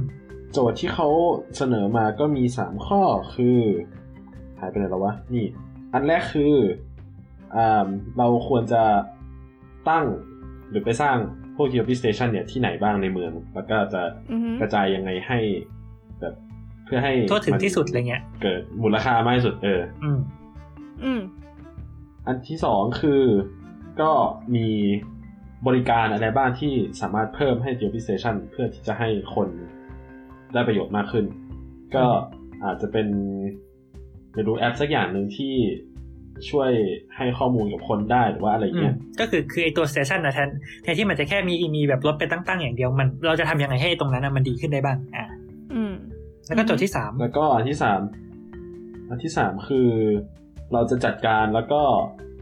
เอ่อวางแผนเกี่ยวกับโลจิสติกส์สำหรับสถานีพวกนี้ยังไงได้บ้าง โลจิส แบบ ติก เพื่ คือ ให้ อะไร มัน อ่ะ ก็ โลจิสติกส์ อย่างสมมุติ ใช่ ล เหร องล อ องนึกดูปัญหาหนึ่งที่มีนะ ใช่ organization logistic เดี๋ยว logistation อ่าอ่าอ่า What the fuck are you talking about แบงค์อยู่ตอนนี้อะไรวะ ปัญหาปัญหาหนึ่งที่สิ่งเหล่านี้มีอ่ะก็คือมันมีสกูตเตอร์ให้เช่าใช่ป่ะสมมติ เออ สกูตเตอร์ไฟฟ้า อืม ที่แบบขี่ คือเราสามารถขี่ออกจากสถานีรถไฟไปที่บ้านเราได้ อืม ครับ หมายความว่าแม่งก็ต้องมีคนที่ไปเก็บสกูตเตอร์พวกเนี้ย อ่าใช่ กลับมาที่สถานี เพราะว่าถ้าเกิดแบบว่า ซึ่งมันก็เป็ คน ปัญหาโลจิสติกอันหนึง อ่าฮะเพราะว่าถ้าเกิดแบบคนเดินทางจากจุด A ไปจุด B มากกว่าจุด B มาจุด A อะไร อ่า อย่างเงี้ย ใช่ อืม ถ้าเกิดมันมากเกินไปมันมูดเดียวกับเวลากดเงินน่ะอ่าฮะอันอันอันนี้คือแบบนอกเรื่องนิดนึงนะแต่ อ่า ว่า ได้ได้ได้เต็มที่ฮะ มุดอ่ะฮะ คือสังเกตป่าว่าแบบประเทศเรากับประเทศแบบโซนเขาเรียกว่านะ แบบอย่างเนเธอร์แลนด์อะไรอย่างเงี้ย อืม คือประเทศมันเล็กใช่ปะการกดเงินข้ามธนาคารข้ามเขตเลยพวกเนี้ยจะไม่มีค่าธรรมเนียม แต่ประเทศเราอ่ะมีค่าธรรมเนียม อ่า ซึ่ง อ๋อ ไอค่าธรรมเนียมนั้นนะถามว่าเรามีเพราะอะไร ก็เพื่อที่ว่าจะมาจัดการเรื่องการขนส่งนั่นแหละว่า เพราะว่าถ้าเกิดคนกดข้ามจังหวัดกันมาก ๆอะไรอย่างเงี้ยอะฮะเงินสดจากค่อยเงินเงินสดของ ATM ปลายทางที่ว่าเรากดเงินออกมาอะฮะเงินสดมันจะน้อยกว่า ม อะไรอย่างเงี้ย ซึ่งเราก็ต้องหาเอาเงินสดจริงๆอ่ะไปเติมในตู้นั้น เพื่อให้มันมีเพียงพอสำหรับการโดนกดออกอยู่ตลอดเวลา มันก็เลยมีค่าใช้จ่ายขึ้นมา ซึ่งตรงนั้นก็เลยเกิดมาเป็นค่าธรรมเนียมธนาคารข้ามเขต โอ้วิเปิดโลกอ่ะ ไม่เคยสังเกตมาก่อน น่าแค่ ก็ใช่คือคือมันก็จะไปมี ค ปัญหา ล้ายๆกันเราก็ ใช่ โอเค คือมันจะมีปัญหาเหมือนกันในแง่ว่าเรียกว่าอย่างอย่างอย่างอย่างที่บอกก็คือใช่ไหมว่าแบบสมมติ คนเดินทางจากจุด A ไปจุด B มากกว่าจากจุด B ไปจุด A เพราะฉะนั้นหมดวันเนี่ยรถมันก็จะไปกองอยู่ที่จุด B ถูกไหม อืม อ่า ถามว่าเขาเขาต้องทำยังไงเพื่อให้มันกลับมากระจาย เพราะว่า เออกระถ้ารถมันไปกระจุกอยู่จุด B แล้วจุดคนที่อยู่จุด A วันรุ่งขึ้นจะใช้ยังไงอะไรเงี้ย ซึ่งวิธีการเขาอาจจะต้องแบบเอา เหมือนเอารถไปวิ่งอ่ะ คือคือเอาอาจจะเอารถบรรทุกไปวิ่งเก็บตอนกลางคืนอะไรเงี้ยคือไปเก็บเก็บเก็บเก็บเก็บแล้วเอากลับมาตั้งใหม่อะไรเงี้ยซึ่งมันก็มันก็อาจจะเสียคอสซึ่งไอตัวโจทย์นี้ก็อาจจะช่วยได้ อ่า อืม มีโจทย์สามข้อใช่ป่ะ อ่าที่จริงมันก็มีอีกข้อไหม แล้วก็ที่จริงมีมีอันที่สี่ โอ้ ที่ชื่อ โอ้ ว่าอิสเมริกาก็คือกูกูอยากทำอันเนี้ย อ่า กูจะท ก็คือโจทย์ฟรีสไตล์นั่นเองนะฮะ ก็คือเหมือนเราเห็นปัญหาปัญหาหนึ่งที่ไม่อยู่ในสามอันข้างบนแล้วเราอยากทำเราก็เลยทำนี้ป่ะ ก็ ำอืม ประ หรื มา อ ณ ไม่ นั้น ก็อาจจะแบบว่าแค่ว่าแบบมีความคิดสร้างสรรค์ขึ้นมา อยากจะทำอะไรขึ้นมาสักอย่างที่แบบ ใช่ ความจริงก็ไม่ได้นี่หรอกสนองนี้ตัวเองล้วน เอออะไรแบบนั้น อ่าอ่า แล้วจริงๆแป๊บนึงไอไอไอไอตัวเซอร์วิสอะที่ที่บอกอะที่ที่มันมันพูดเรื่องเซอร์วิสของเจลบี้มันมันไม่น่าจะใช่แค่แอป เอ้ยมันไม่น่าใช่แค่ตัวเตไอตัวสเตชันไหมมันน่าจะพูดถึงตัวแอปด้วยปะ คิดว่ามันน่าจะพูดถึงทั้งคู่เหรือมั้ง อืมก่อนเอิญมันน่าจะพูดถึงทั้งคู่นั่นแหละอ่ะ อืม โอเค คือคือเราอาจจะสร้างมันมันคืออย่างที่เห็นว่าโจทย์พวกเนี้ยมันเป็นโจทย์ที่กว้างมากคือ อืม อืม คือมันทำได้ในหลายแง่มุม เราต้องใช้ ใช่ไหมแบบ อ่ะ อืมคือมันมันใช้ไอเดียของเราหลักๆ เลยอะ อืม โจทย์พวกนี้มันแค่แบบแค่เป็นไกด์ไลน์อ่อนๆอะว่า เราเราจะเล็งไปทางไหนได้บ้า อ่าง ใช่เพราะว่าว่าเขาเขาอยากอยากเออมันมันเขาอยากได้ประมาณเนี้ยอะไรเงี้ย อืมอืม อยัง สุด อยัง ท้าย จริแล้ว ง มันคือไอเดียของเรา อื อะ มคือจริงๆอ่ะที่ที่เห็นนะมันมันจะมีไอโจทย์แรกอ่ะที่ที่บอกว่าที่อาจจะเคลียร์หน่อยว่า ว่าจะจะจับจับเอยังไงจะวางสเตชันยังไงเอเนี่ย มันดูแบบ อัเย สถาปนิกผังเมืองจ๋าๆเลยอันนั้นอะ เออใช่ ซึ่งซึ่งบอกเลยคิดคิดว่าดูไอคนที่ไปแข่งเนี่ยไม่น่าใช่สถาปนิกแน่ๆนะแต่ละคน ซะงั้น เอ๊ะ เดี๋ยวนะเราเราคือทางโฟกและใบคือเลือกโจทย์ไหนไป ข้อแรก ข้อแรกทางทางๆที่ทั้งสองคนก็ไม่ใช่ ก็ สถาปนิก เอ๊ะเดี๋ยวนะ เรา มี มี คำถามอีกข้อหนึ่งที่อยากถามคือ คิดไงถึงไปแข่งวะ อ่า เออทำไมทำไมถึงไปแข่งวะ ไม่รู้ว่าง อะไรกันวะเนี่ย ว่าง อะไรกันครับเนี่ย ๆ ไม่รู้ เป็ ว่าน ง คนที่ขับเคลื่อนด้วยแพชชั่น เออ ก็สนุกเลย ว่างกันขนาดนั้นเลยเหรอ ก็จริงๆนะก็แค่ก็แค่อยากไปเฉย อืม โอ้ นี่คือแบบเป็นคนรีเริ่มที่จะไปเลยป่ะ หรือแบบโดนชวนมาอีกที ใช่เป็นคนที่เริ่ม โอ้ว้าว อยากอยากไปกินซูชิที่เบอร์ลิน โอเคค่ะทำไมไม่มากินที่ญี่ปุ่น เพราะไกลครับ ใช่มาก อ่า อืม โอเค นั่นแหละ ค่ แล้วก็จริงๆ เป็นคนที่ขับ คื เค อ ลื่อนด้เราวยแพชชั่นโอเค เราเออจริงๆ เรามีทีมมีคนในทีมอีกสองคนด้วยนะแล้วก็มี อืม จริง ๆ มีคนหนึงอ่ะที่เรียนแบบ วิศวะโลจิสติกอะไรเงี้ยแล้วก็อีกคนก็เรียนคอม แล้วทำไมไม่ทำข้อโลจิสติกวะ นั่นแต่คือมันมันมันก็เกี่ยวกันหมดไงคือทั้งหมดเนี่ย อ่ามั มันเกี่ยวกับโลจิสติกอยู่แล้วนึกออกปะ เดี๋ยวนะ ในทีมเนี่ยมีใครบ้างนะ มีใบเรียนวิทย์วะใช่ปะ ใช่ วิทย์วะอะไร ครั นะ บ วิศวะเครื่องกลครับไม่ได้ใช้ วิทย์ เล วะ ย เค บ รื่ อ อง ก ก เล ล ย โฟกโฟกเรียนคอมใช่ปะโฟกโฟกเรียนคอม คอมครับ แล้วอีกคนนึงอะไรนะวิทย์วะโลจิสติก อืม แล้วก็อีกคนนึงคอมใช่ปะ อ่า มีพี่อีกคนเรียนคอม มีคน ใช่ โอเค ทั้งหมดนี้มันเกี่ยวกับผังเมืองยังไงวะ ก็ไม่เกี่ยว แต่ว่าเอาจริงๆอะ โอเคโอเค งานแบบแฮกเกอร์ทอนน่ะปกติอะส่วนใหญ่ อืม มันจะเป็นสายแบบสายกีกกับสายสายคนเรียนคอมสายเขียนโปรแกรมที่ไปแข่ง อ๋ออ ม เรา เพราะว่าประเด็นคือมันมีเวลาให้ 24 ชั่วโมงที่แบบเราต้องทำอะไรที่อย่างนั้นขึ้นมาให้ได้อะ อ๋อเดี๋ยวนะ ซึ่ ยี่ ง สิบสี่มันก็ต้อง ชั่วโม แบบในค ง น อืม คือก่อนหน้านั้นไม่รู้โจทย์เหรอหรือรู้ก่อน ก็รู้อ่ะ ก็ เอาแล้วคือยังไงคื แต่ อ มัน เตรียมก่อนได้ใช่ไหมแต่ยี่สิบสี่ชั่วโมงคือต้องทำอะไรอะงง ไม่คือเตรียมเตรียมก่อนหน้านี่คือเตรียมได้แค่ในหัว โอ้ อย่าห้ามห้ามลงมือ คือคือเราสามารถคุยกันได้ระดับห ลงมือนี่คือลงไหนบ้างวะลงมือนี่คือรวมอะไรนึ่งอืมมั่งเขียนโปรแกรมอะไรเงี้ยนะ คือจริงๆอ่ะเขาเขา เออ เขาเขียนเขามีกฎรายละเอียดอยู่เปล่าว่าสามารถทำอะไรมาก่อนได้บ้างอะไรเงี้ยเรื่อง ข้อมูลหรืออะไรสักอย่างไม่แน่ใจ แต่ส่วนใหญ่คือคนเขาเขาก็ไปลุยกันตรงนั้นอ่ะ อ๋ออ ม อ่าฮะอ่าฮะ คืออาจจะคุยคุย คิดว่า หรือหา ได้ ไอเดีย ได้ใช่ไหม กันมาก่อนบ้างว่าแบบเฮ้ยจะทำทำอันนั้นดีกว่าทำอันนี้ดีกว่าอะไรเงี้ยแต่ว่าไอตัวหลักๆ ก็คือไปทำไปทำกันหน้างานนั่นแหละ อ่าฮะอ่าฮะ อืม อืม อือฮึ เออเดี๋ยวนะเมื่อกี้จะถามอะไรสักอย่าง อ๋อใช่ แล้วทำไมถึงเลือกโจทย์ข้อแรกอะ น่าจะเพอเราไม่รู้ว่าทำอะไรปะ อืม จริงจริงๆก็ส่วนหนึ่งคือคือ ต้องก็ ได้อย่างงี้ เออคือคือต้องเล่าก่อนว่าเราเราก็คุยกันเรื่องหลายหลายโจทย์ว่าเราจะทำอะไรดีอะตั้งตั้งแต่ก่อนเริ่มงานนั่นแหละเพราะเราเราก็แบบเออมันมันก็มีไอเดียเออมีนู่นมีนี่แล้วก็แบบไปคุยกับพี่โบ๊ทด้วยพี่โบ๊ทสาวๆวันนี้เนี่ยว่าเอ๊ะมีมันอะไรยังไงได้บ้างอย่างเช่น ที่ที่เราเสนอไปแล้วเราก็คิดว่ามันมันเป็นไอเดียที่น่าสนใจพอสมควรก็คือทำให้แอป คือไอแอปเกลบี้เนี่ย คือปกติมันมันก็จะบอกแค่ว่าแบบราคากับระยะทางใช่ไหม ช่วงนี้เขาก็ฮิตเรื่องฮิตเรื่องแบบเรื่องแบบเรื่องอะไรเกนกรีนกันเรื่องคาร์บอนเรื่องอะไรเงี้ยแล้วก็แบบเฮ้ย อื เราสามารถทำให้แบบแอปมันสามารถแบบแทร็กคาร์บอนฟุตปรินได้ไหมว่าแบบเฮ้ยเราเดินทางรูทนี้เราปล่อยคาร์บอนเท่าไหร่อะไรเงี้ยแล้วเราก็อาจจะสามารถเอาอันนี้มาเปลี่ยนเป็นเครดิตนู่นนั่นนี่ทำให้มันแบบสนุกสนานได้อะไรอย่างนี้ แล้วคือได้ทำไหม ไม่ได้ทำเพราะว่ามีคนอื่นทำ แล้ว อ๋ออ้าวมีคนอื่นทำแล้วคือแบบไปรู้ตอนนั้นเลยอะนะหรือไง ใช่คือ อืม คือประมาณสเต็ปมาประมาณว่างานนะคือเข้าเข้าไปแป๊บหนึ่งอ่าพอพิธีเปิดเสร็จเขาก็อาจจะเล่าอธิบายกฎใช่ไหม อืม แล้วแบบคือ เออคือบางคนน่ะ คือมันไม่ใช่ว่าทุกคนจะเข้าไปเป็นทีม บางคนก็เข้าไปคนเดียวหรือบางคนก็เข้าไปคนสองคนแล้วก็ไปหาทีมเอาหน้างานอะไรเงี้ย โอ้ ก็แบบ มี เฮ้ย กั มัน นด้วยเหรจับทีม อ กันซะสิเออมันมันมันมัน เออ คือมันมันเป็นการแข่งในลักษณะนั้นน่ะแล้วมันก็จะแบบมีการ โอ้ แบบ my god เอาไอเดียมาขึ้นกระดานกันด้วยว่าอ้าวมีใครแบบมีไอเดียแล้วอยากหาคนเพิ่มไหมเราเราก็แบบมาพรีเซนต์แบบเฮ้ยอยากฉันอยากทำอันนี้แล้วก็แบบเออนี่นะ โอ้โห เออถ้าเกิดอยากอยากทำอันนี้มาคุยกับคนนั้นนะอะไรเงี้ย เออเหมือนที่คุณเอเซต้าพิมพ์มาเลยอะเขาบอกว่ามันดูเป็นกิจกรรมที่ทำเอามันมากเลยแบบเอาสาแก่ใจอย่างเดียว ใช่ใช่ เฮ้ย เจ๋งว่ะ นั่นแหละ แล้วมันก็ อ่าฮะ แล้วมันก็มีคนหนึ่งเขียนเรื่องแอปแท็กคาร์บอนด้วยแล้วเราก็แบบบาย ก็เลยหลบอะนะ บาย อ๋อ อืม ไอซีเสียดายอ่ะฮะ อืม แล้วไงต่อ แต่ว่าสุดท้าย แล้วเร อ่ะ ก็นั่งนั่งคุยกันเนาะ อืม คือหลังหลังจากช่วงพิธีเปิดเสร็จเราก็มานั่ง brainstorm กันว่าจะทำอะไรดี ตอนนั้นคือผ่านไปประมาณอ่ะสองสมมุติเสียเวลาไปชั่วโมงหนึ่งละอ่ะสองชั่วโมงสามชั่วโมงอ่ะ อืม เดี๋ยวนะ แล้ว แป๊บนึงขอถามอีกอย่างคือ เออ ก่อนที่จะถึงวันงานอะคือใช้เวลาเตรียมตัวกันก่อนหน้านั้นนานแค่ไหนอะ น่าจะไม่เยอะปะ เรียกว่าแทบไม่ได้เตรียมดีก คุย ว่า กันสัก เออ สองสา คื ม อ ชั่วโมง ที่ เคย ที่ไปทักไปถามพี่โบ๊ทเรื่องแบบขอข้อมูลอะไรทำนองนั้น ใช่ ก็คือแบบ ก็คือก่อนหน้านั้นแหละ คือตอนนั้นคือเป็นช่วงที่ยังไม่รู้ว่าจะทำอะไร แล้วพี่โบท อ๋อ เขาก็เชียลร์นี่แหละเขาเขาก็เชียร์ไอ้เรื่องคาร์บอนนี่แหละแล้วก็ออกมาว่าแบบบ้า อ๋อ อะไรเงี้ย ไอซี คือคือมันมันเหมือนแบบคือช่วงก่อนหน้าเราคือทีมเรามันแค่แบบพยายามคุยคุยกันหาไอเดียว่าจะทำอะไรดี ซึ่งเราจริงๆก็ไม่ได้ไอเดียอะไรเท่าไหร่หรอกอะไรเงี้ย อ๋ออ๋ออ๋อ ไอซี แล้วแล้วมันก็เลยมามาเสียเวลาเอาหลังหลังจากเริ่มไปแล้วคือ คือมันเปิดเริ่มประมาณเที่ยงวันปะสักอย่างอะคือมันเริ่มแข่งประมาณนั้นนะ ใช่ แล้วมันก็จะนับนับไป 24 ชั่วโมงคือเที่ยงวันวันถัดไป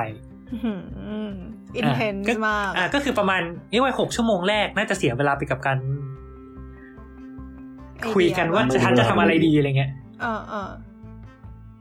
แล้วแบบมีได้สมาชิกทีมเพิ่มปะหรือว่าแบบกะจะไปทั้งทีมกะจะไปทีมแค่นี้แหละ ก็ก็มีคนไทยอยู่สี่คนเลยก็แบบเออเท่านี้แหละ อืมอืมอืม ซึ่งก็ไม่รู้ดีปะนะอะไรเงี้ย แต่ว่าก็ประมาณ นั้น อ่าแล้วไงแล้วคือคุยกันได้ไอเดียว่าไงสุดท้ายคาร์บอนฟุตปรินท์โดนเอาไปแล้ว เหลืออะไรบ้าง จำได้ว่าตอนที่เราคุยกันอ่ะ อ่า เคย เคยคิดว่าจะทำเอิ่มวิธีการที่จะให้คนใช้พวก คือ เดี๋ยวกำลังคือเวลาจะใช้สกูตเตอร์หรืออะไรพวกเนี้ย มันก็ต้องมีแอปของผู้ให้บริการนั้นๆถูกปะ อืม เอ๊ะเดี๋ยวนะ โดย คื ทั่ อ วไป ไม่ บางที ไม่ได้ อะ ไม่ไม่ใช่แค่มีเจลบี้อย่างเดียวก็ใช้ได้ แต่ว่าจะต้องมีแอปของผู้ให้บริการสกูตเตอร์อีกแอปหนึ่ง โน ด้วย โนก็คือก็คือต้องมีแอป e o b หรือว่าแอปของสักอย่างอะ อืมอืม ก็ตอนนั้นคิดขึ้นมาว่าบางที เราอยากใช้บริการพวกเนี้ยตอนที่แบบมันเป็นเวลาฉุกเฉินอะ อืม คืออย่างสมมติเมื่อรู้ตีสี่แล้วไม่มีเน็ตอะไรเงี้ย อืมอืม แล้วก็ติดอยู่กลางเมือง แล้วก็เห็นสกูตเตอร์อยู่คันหนึ่งก็เลย อยากเอาสกูตเตอร์นี่กลับบ้าน เออ แต่ไม่ แล้วก็ ไม่ได้โหลดแอป พยายามหา มา วิธีที่ อะไร แบบ อย่างงี้ ก็เลย เอ ใช้ อ ไม่ได้ ได้โหลด ใช่ แอ ไหมปมา อ่า ใช่ ก็คิดว่าแบบจะทำยังไงให้มันลื่นไหลขึ้นสำหรับสถานการณ์อย่างนั้นนะคือจะ อืม จะทำยังไงให้คนสามารถ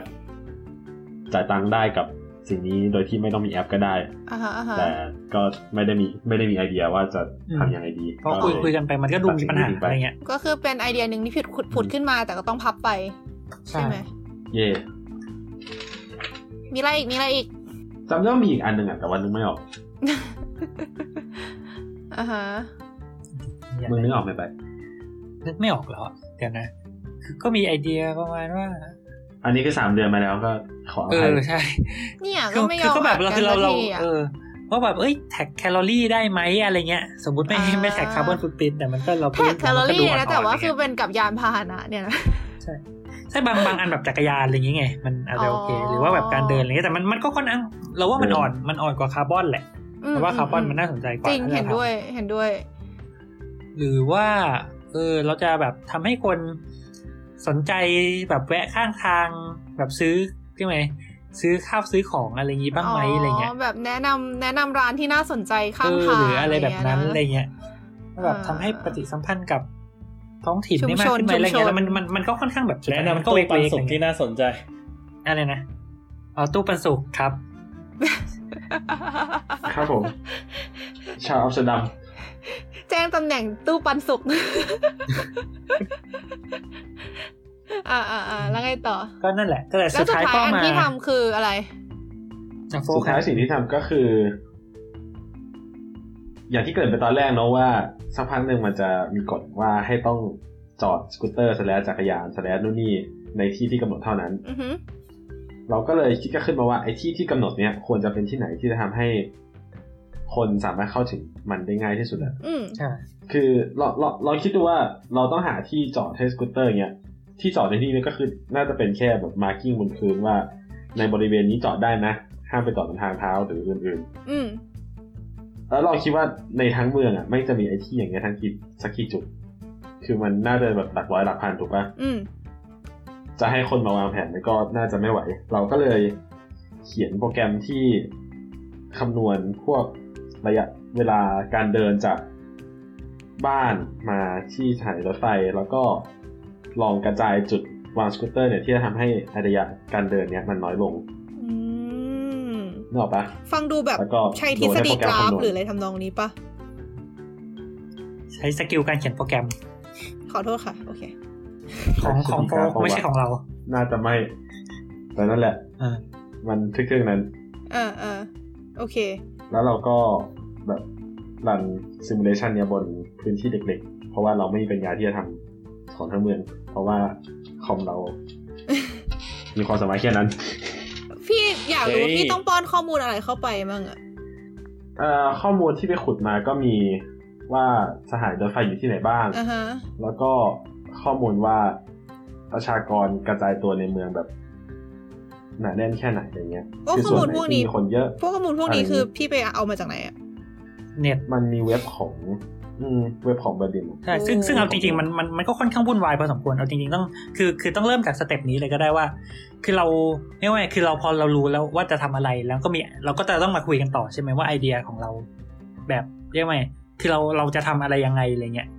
อืม ทีนี้พอได้ไม่ตอบแล้วต่อมาคืออาสมมติเราบอกว่า เราจะต้องมาดูเรื่องเทียบความหนาแน่นของประชากร ใน อืม แบบในแต่ละจุดของเมือง ทีนี้คำถามต่อไปเราจะเอาข้อมูลนั้นมาจากไหน ซึ่งเราก็อย่างที่บอกก็คือไปค้นในเน็ต อืม แต่ในเน็ตเนี่ยบางทีมันมาเป็นตารางบ้างครบบ้างขาดบ้าง ข้อมูลคือเขาก็มีแบบคนที่จัดแข่งเขาก็มีข้อมูลให้ด้วยแหละแต่มันข้อข้อมูลเขามันไม่ได้พอจากสิ่งที่เราต้องการอะไรเงี้ยเราก็ต้องไป อือหือ ขุดอย่างอื่นมาแล้วเราต้องมานั่งแบบคลีนข้อมูลมานั่งพิมพ์ว่า เอ้ย เว็บนู้นข้อมูลตรงนี้แบ่งเว็บนี้ไอ้ตรงนี้มันไม่เต็มอันนี้ละเอียดกว่า อันนี้มันไม่ละเอียด แต่ว่ามันกว้างกว่าอะไรเงี้ยแล้วก็แบบอันนี้ก็เป็นอะไรที่ปวดหัวพอสมควร ว่าเราจะใช้ข้อมูลอะไรเช่น อ่าเราจะเอาแค่ปริมาณคนที่อยู่ในพื้นที่เรียกไงเดี๋ยวปริมาณประชากรแต่ละจุดมันพอหรือเปล่า อือหือ อ่า เช่น โอเค มัน มัน มันดู มันดู common sense ใช่ไหมว่าสมมติตรงไหนคนอยู่เยอะ แบบบ้านคนอยู่เยอะ มันก็น่าจะมีคนใช้เอออะไรพวกนี้เยอะ อืม อ่า อืม แต่ว่าสมมุติเราไปจิ้มตรงที่มันเป็นย่านการค้า มันมีแต่ร้านค้า มันมีแต่แบบตึกสำนักงานธุรกิจ มันไม่มีบ้านคนอ่ะ ประชากรมันก็น้อยถูกไหม เออเออ เออแต่แต่จะบอกว่าแถวนั้นคนใช้น้อยเหรอ ก็ไม่ใช่อีก อ๋อ เออ ซึ่งมันก็เป็นอะไรที่แบบเรา เราก็ต้องมานั่งเถียงกันว่าเรา เราจะตีความข้อมูลยังไง แล้วก็แบบ เราจะแบบ เออ สุดท้ายว่า เราจะทำยังไงกับมันดีอะไรเงี้ย อ๋ออ่าฮะ อืม ซึ่งอันอันอันนี้ลองอธิบายตามสไลด์ดีไหมยังไง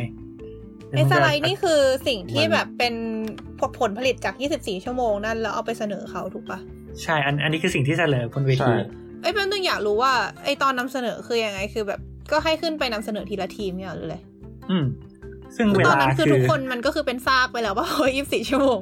ไม่ได้นอนอะไรอย่างงี้ ก็พอประมาณ เอ้ยเดี๋ยวนะ คือ แล้วมันมี มัน กี่ คิดถึง ทีม เอาไว้ วะมันสามารถแบบขึ้นไปนำเสนอได้ขนาดนั้นเหรือมันไม่ใช้เวลาเยอะเหรอ สงสัยอยู่เหมือนกัน สิบเก้าบางถ้าจำไม่ผิด ก็เยอะอยู่ ทีลกี่าที นะ เออ ทีมละกี่นาทีฮะ ใช่เยอะทีละห้านาที อ๋อ คือแบบติดจรวด ทั้ง 24 ชั่วโมงที่ทำมาคุณมีเวลา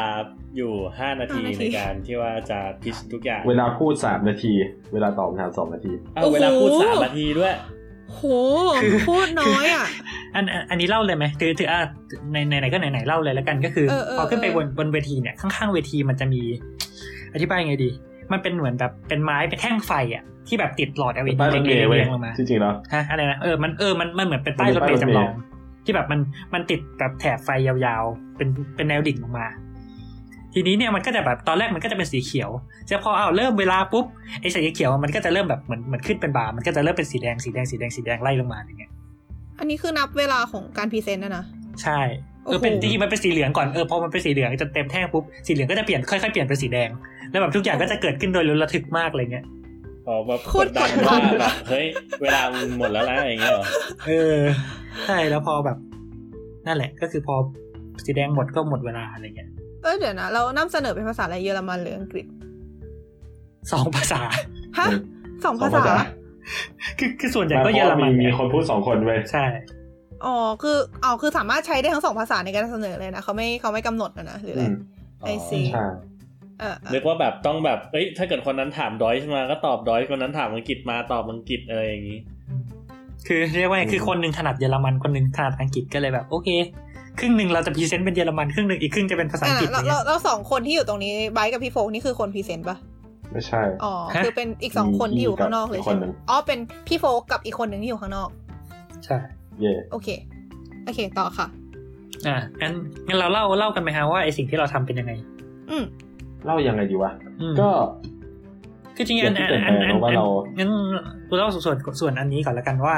เรียกว่าไงคือ อ่าฮะ ว่าไอเดียของการตั้งจุดของเราคืออะไรอะไรเงี้ยคือประมาณว่าคือไอเดียมันมันเริ่มมาจากที่บอกใช่ไหมว่าแบบไอสเตชันเนี่ยมันควรจะอยู่ใกล้แบบมันเป็นจุดที่แบบเป็นศูนย์รวมของของการขนส่งแต่ละแบบ อืม อ่าทีนี้เนี่ยแบบหนึ่งที่มันมีแน่ๆแล้วมันไม่สามารถย้ายไปไหนได้เนี่ย ก็คือพวกสถานีรถใต้ดินอะไรเงี้ย อืม อ่ะอุบาน ใช่อ่าภาษาเยอรมันจะเรียกอูบานหรือยูตัวยูนะที่มันเขาว่ากันว่ามันมาจากอันเดอร์กราวแต่บางคนก็บอกว่ามาจากเออร์บ้านแล้วเราก็ไม่รู้ว่าตกลงมันมาจากอะไร เอาเป็นว่าเขาเรียกสิ่งนั้นว่ายูบาน ครับ มันไม่ได้มาจากอูเบอร์เหรอ ไม่ใช่ ทำไมถึงทำไมถึงมาจากอูเบอร์วะ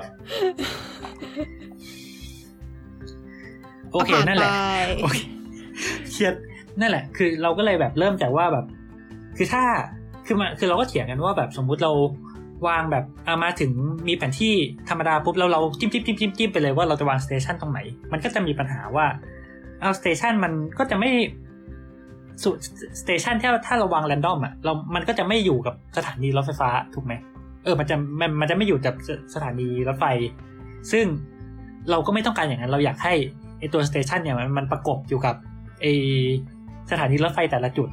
อืม อืมเราก็เลยแบบสุดท้ายก็เลยได้ไอเดียว่า ถ้างั้นเราก็เริ่มจากการวาง สมมุติว่าเราวางสเตชันตามจุดแต่ละจุดของสถานีรถไฟไปเลย อืม อืมคือคือนึกออกป่ะว่าไอ้คำว่า last mile ที่ที่ที่โฟกบอกเมื่อกี้คือไอเดียมันประมาณว่าสมมติ เออสมมติอ่ะทำงานแบบอยู่ไกลใช่ไหมเราก็สามารถแบบ อ่ะเสร็จจากที่ทำงานเราก็อาจจะนั่งไอ้รถไฟใต้ดินเนี่ยมาขึ้นที่สถานีหนึ่งปึ้งเสร็จแล้วเราก็เช่าจักรยานต่อ แล้วก็ขับจักรยานจากไอ้สถานีเนี่ยกลับบ้าน สมมติถ้าถ้าเกิดบ้านอยู่ไกลอะไรเงี้ย อืม เพราะฉะนั้นไอสถานการที่มันมีสถานีประกบอยู่กับไอสถานีรถไฟฟ้าเนี่ย ซึ่งมันเป็นเรียกว่ามันเป็นมันเป็นเส้นเส้นเลือดหลักอันหนึ่งของระบบขนส่ง มันก็ต้องมี อืม เราก็เลยเริ่มจากการวางไอสเตชันตรงเนี้ยที่สถานีรถไฟฟ้าก่อน อืม สเต็ปต่อต่อมาก็คือเราอ่ะเราก็จะต้องมีสิ่งที่เรียกว่าเป็นเออเป็นเรียกว่า stand alone station ก็คือเป็น station ที่มันมันไม่ได้อยู่ประกบกับสถานีรถไฟฟ้า แต่ว่ามันต้องอยู่แบบกระจายกระจายตามแบบที่ต่างๆ เพื่อให้แบบคนสามารถเข้ามาได้นึกออกไหมไม่งั้นว่าถ้ามันมีอยู่แต่ตรงรถไฟฟ้าเนี้ยคนที่บ้านอยู่ไกลก็ต้องแบบเดินมาที่รถไฟฟ้าอยู่ดี ซึ่งก็ไม่รู้ว่าจะมีสถานีไปทำไมในเมื่อสามารถขึ้นรถไฟฟ้าได้แล้วถูกไหม อ่า อ่าใช่ เข้าใจ อ่าเพราะฉะนั้นเราก็อาจจะแบบอ่ามันอาจจะมีสถานีที่เป็น stand alone อยู่ใกล้บ้าน แล้วก็สามารถแบบอ่าเดินออกจากบ้านนิดเดียวแล้วก็ไปขึ้นในตัว stand alone ปั่นจักรยานอ่าเออสมมติเช่าจักรยานปั่นไปจอดตรงสถานีที่มันอยู่ติดกับสถานีรถไฟฟ้าใช่ไหม อืม แล้วก็เคยขึ้นเคยนั่งรถไฟฟ้าต่ออะไรอย่างนี้ อืมอืมอืมข้าใจ แล้วก็เลยดีไซน์มาประมาณนี้ ทีนี้เนี่ยไอไอไอไอโพซิชันตำแหน่งของสถานีที่มันวางอยู่ติดกับสถานีรถไฟฟ้าเนี่ยเรารู้อยู่แล้วถูกไหมก็คือมันก็คือต้องอยู่ติดรถไฟฟ้าคือเราซึ่งเรามี อืม เรามีตำแหน่งอยู่แล้วว่าไอสถานเรียกว่าไอ้ป้ายรถไฟฟ้าแต่ละจุดอ่ะมันมันอยู่ตรงไหนบ้าง อือหือ ตอนนั้นเราก็จะแอสซูมไปเลยว่าโอเค เรามีสถานีที่เป็นไอตัวที่มันอยู่ประกบรถไฟฟ้าเนี่ยอยู่ตามนี้ แล้วเราก็อืมแล้วยังไงต่อนะโฟก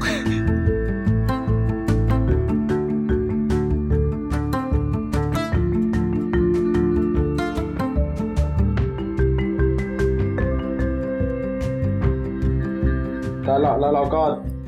ซิมูเลตขึ้นมาว่า อืม มันน่าจะมีคนอยู่ตรงนี้ตรงนี้ตรงนี้ คนหมายถึงแบบ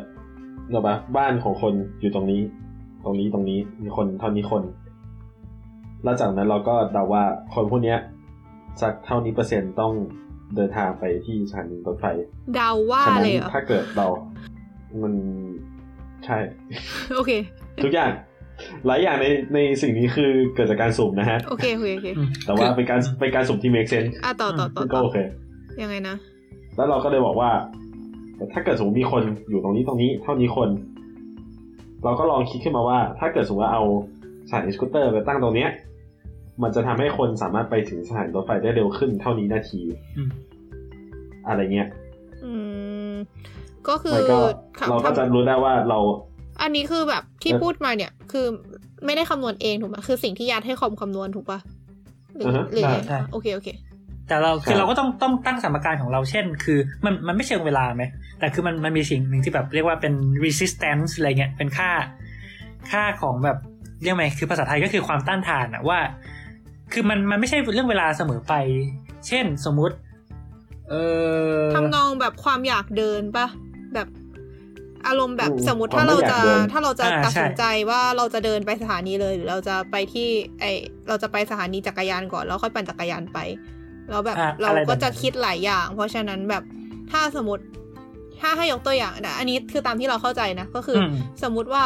เราเดินไปสถานีรถไฟเลยเนี่ย มันใช้เวลา 4 นาที แต่ว่าถ้าปั่นจักรยานไป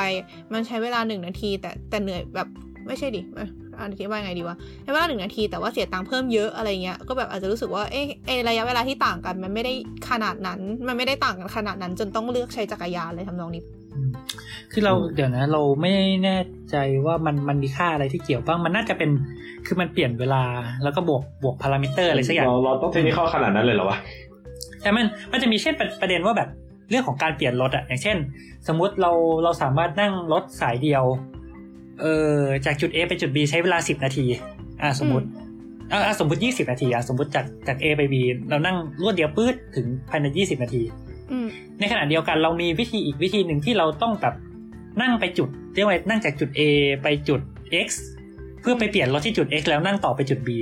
อืม อ่าซึ่งสมมุติอ่าอ่ามันอาจจะเร็วขึ้นนิดนึงอาจจะใช้เวลา 18 นาที อืม อืมแต่ว่าแบบกลายเป็นว่าคือถึงเวลารวมมันจะสั้นกว่า แต่ว่าเราก็อาจจะอยากนั่งยาวๆ ไปก็ได้ อืม อะไรเงี้ยมันต่างกัน เห็นด้ แค่ วย สองนาที แต่เราจะต้องมานั่งทำไมเราจะต้องมาเปลี่ยนรถมาซื้อตั๋วมาต้องแบบเดินข้ามไปข้ามมาถูกไหม อืม อือฮึ ซึ่งอันเนี้ยมันมันเขาเขาก็จะบวก resistance ของการเปลี่ยนเปลี่ยนรถเปลี่ยนอะไรไปด้วยประ ก็ มาณ เรียกว่า นี้ แบบความไม่อยากไปอะไรอย่างงี้ได้ไหม อืมหรือว่าแบบ เออระหว่างว่าแบบสมมุติใช้เวลาเท่ากัน แต่ว่าเดินรวดเดียวไปถึงหรือว่าต้องเดินไปที่ป้ายรถแล้วก็รอรถมา แล้วก็ถึงนั่งรถไปถึงอะไรเงี้ย อ่า มันอะไรยังไงอะไรเงี้ย อืมอืม อืมเออซึ่งซึ่งรู้สึกถ้าถ้าจำไม่ผิดไอไอโมเดลเนี้ยเราไม่ได้คิดเรื่องเงินเข้ามาเราเราแอสซูว่าสมมติว่าทุกคนมีตั๋วเหมาอะไรเงี้ย อ่าแต่มัน อืม มันก็จะอย่างที่บอกคือมันจะมีเรื่องของรายละเอียดการเดินทางที่มันเกี่ยวเข้ามา ซึ่งก็จะเท่าเท่ากับว่าในแต่ละทางเลือกของคนอ่ะ เช่น ไม่ว่าคนจะอ่ะสมมติอย่างที่บอกคือมันสมมติว่าเป้าหมายของคนคือการไปที่สถานีรถไฟฟ้า คนก็อาจจะมีสองวิธีก็คือเดินจากบ้านไปรถไฟฟ้าเลย อืม กับเดินจากบ้านไปที่สถานีเอ stand alone ที่ว่า แล้วก็จาก stand alone อ่ะอาจจะปั่นจักรยานไปรถไฟฟ้าเอ้ยจริงๆโจทย์ของเราคือสกูตเตอร์ใช่ไหม อือฮึ เออ ราพูด ถอดถอดถอด ถึง อ่าใช่ ก็คืออ่าสมมติอ่าจากบ้านไปสถานีแล้วก็จากสถานีก็ขับสกูตเตอร์ไปสถานีรถไฟฟ้า ซึ่งเขาก็จะซึ่งในในในเงื่อนไขหนึ่งหนึ่งๆอ่ะว่าสมมติบ้านอยู่ห่างจากสถานีเท่านี้สถานเออจากรถไฟฟ้าเท่านี้ หรือว่าห่างอยู่ห่างจากสถานีสกูตเตอร์เท่านี้อะไรเงี้ยเราสามารถคำนวณได้ว่ามันมี resistance ของแต่ละทางเลือกเท่าไหร่ อืม อ่าถ้าแบบอ่ะสมมติ เอ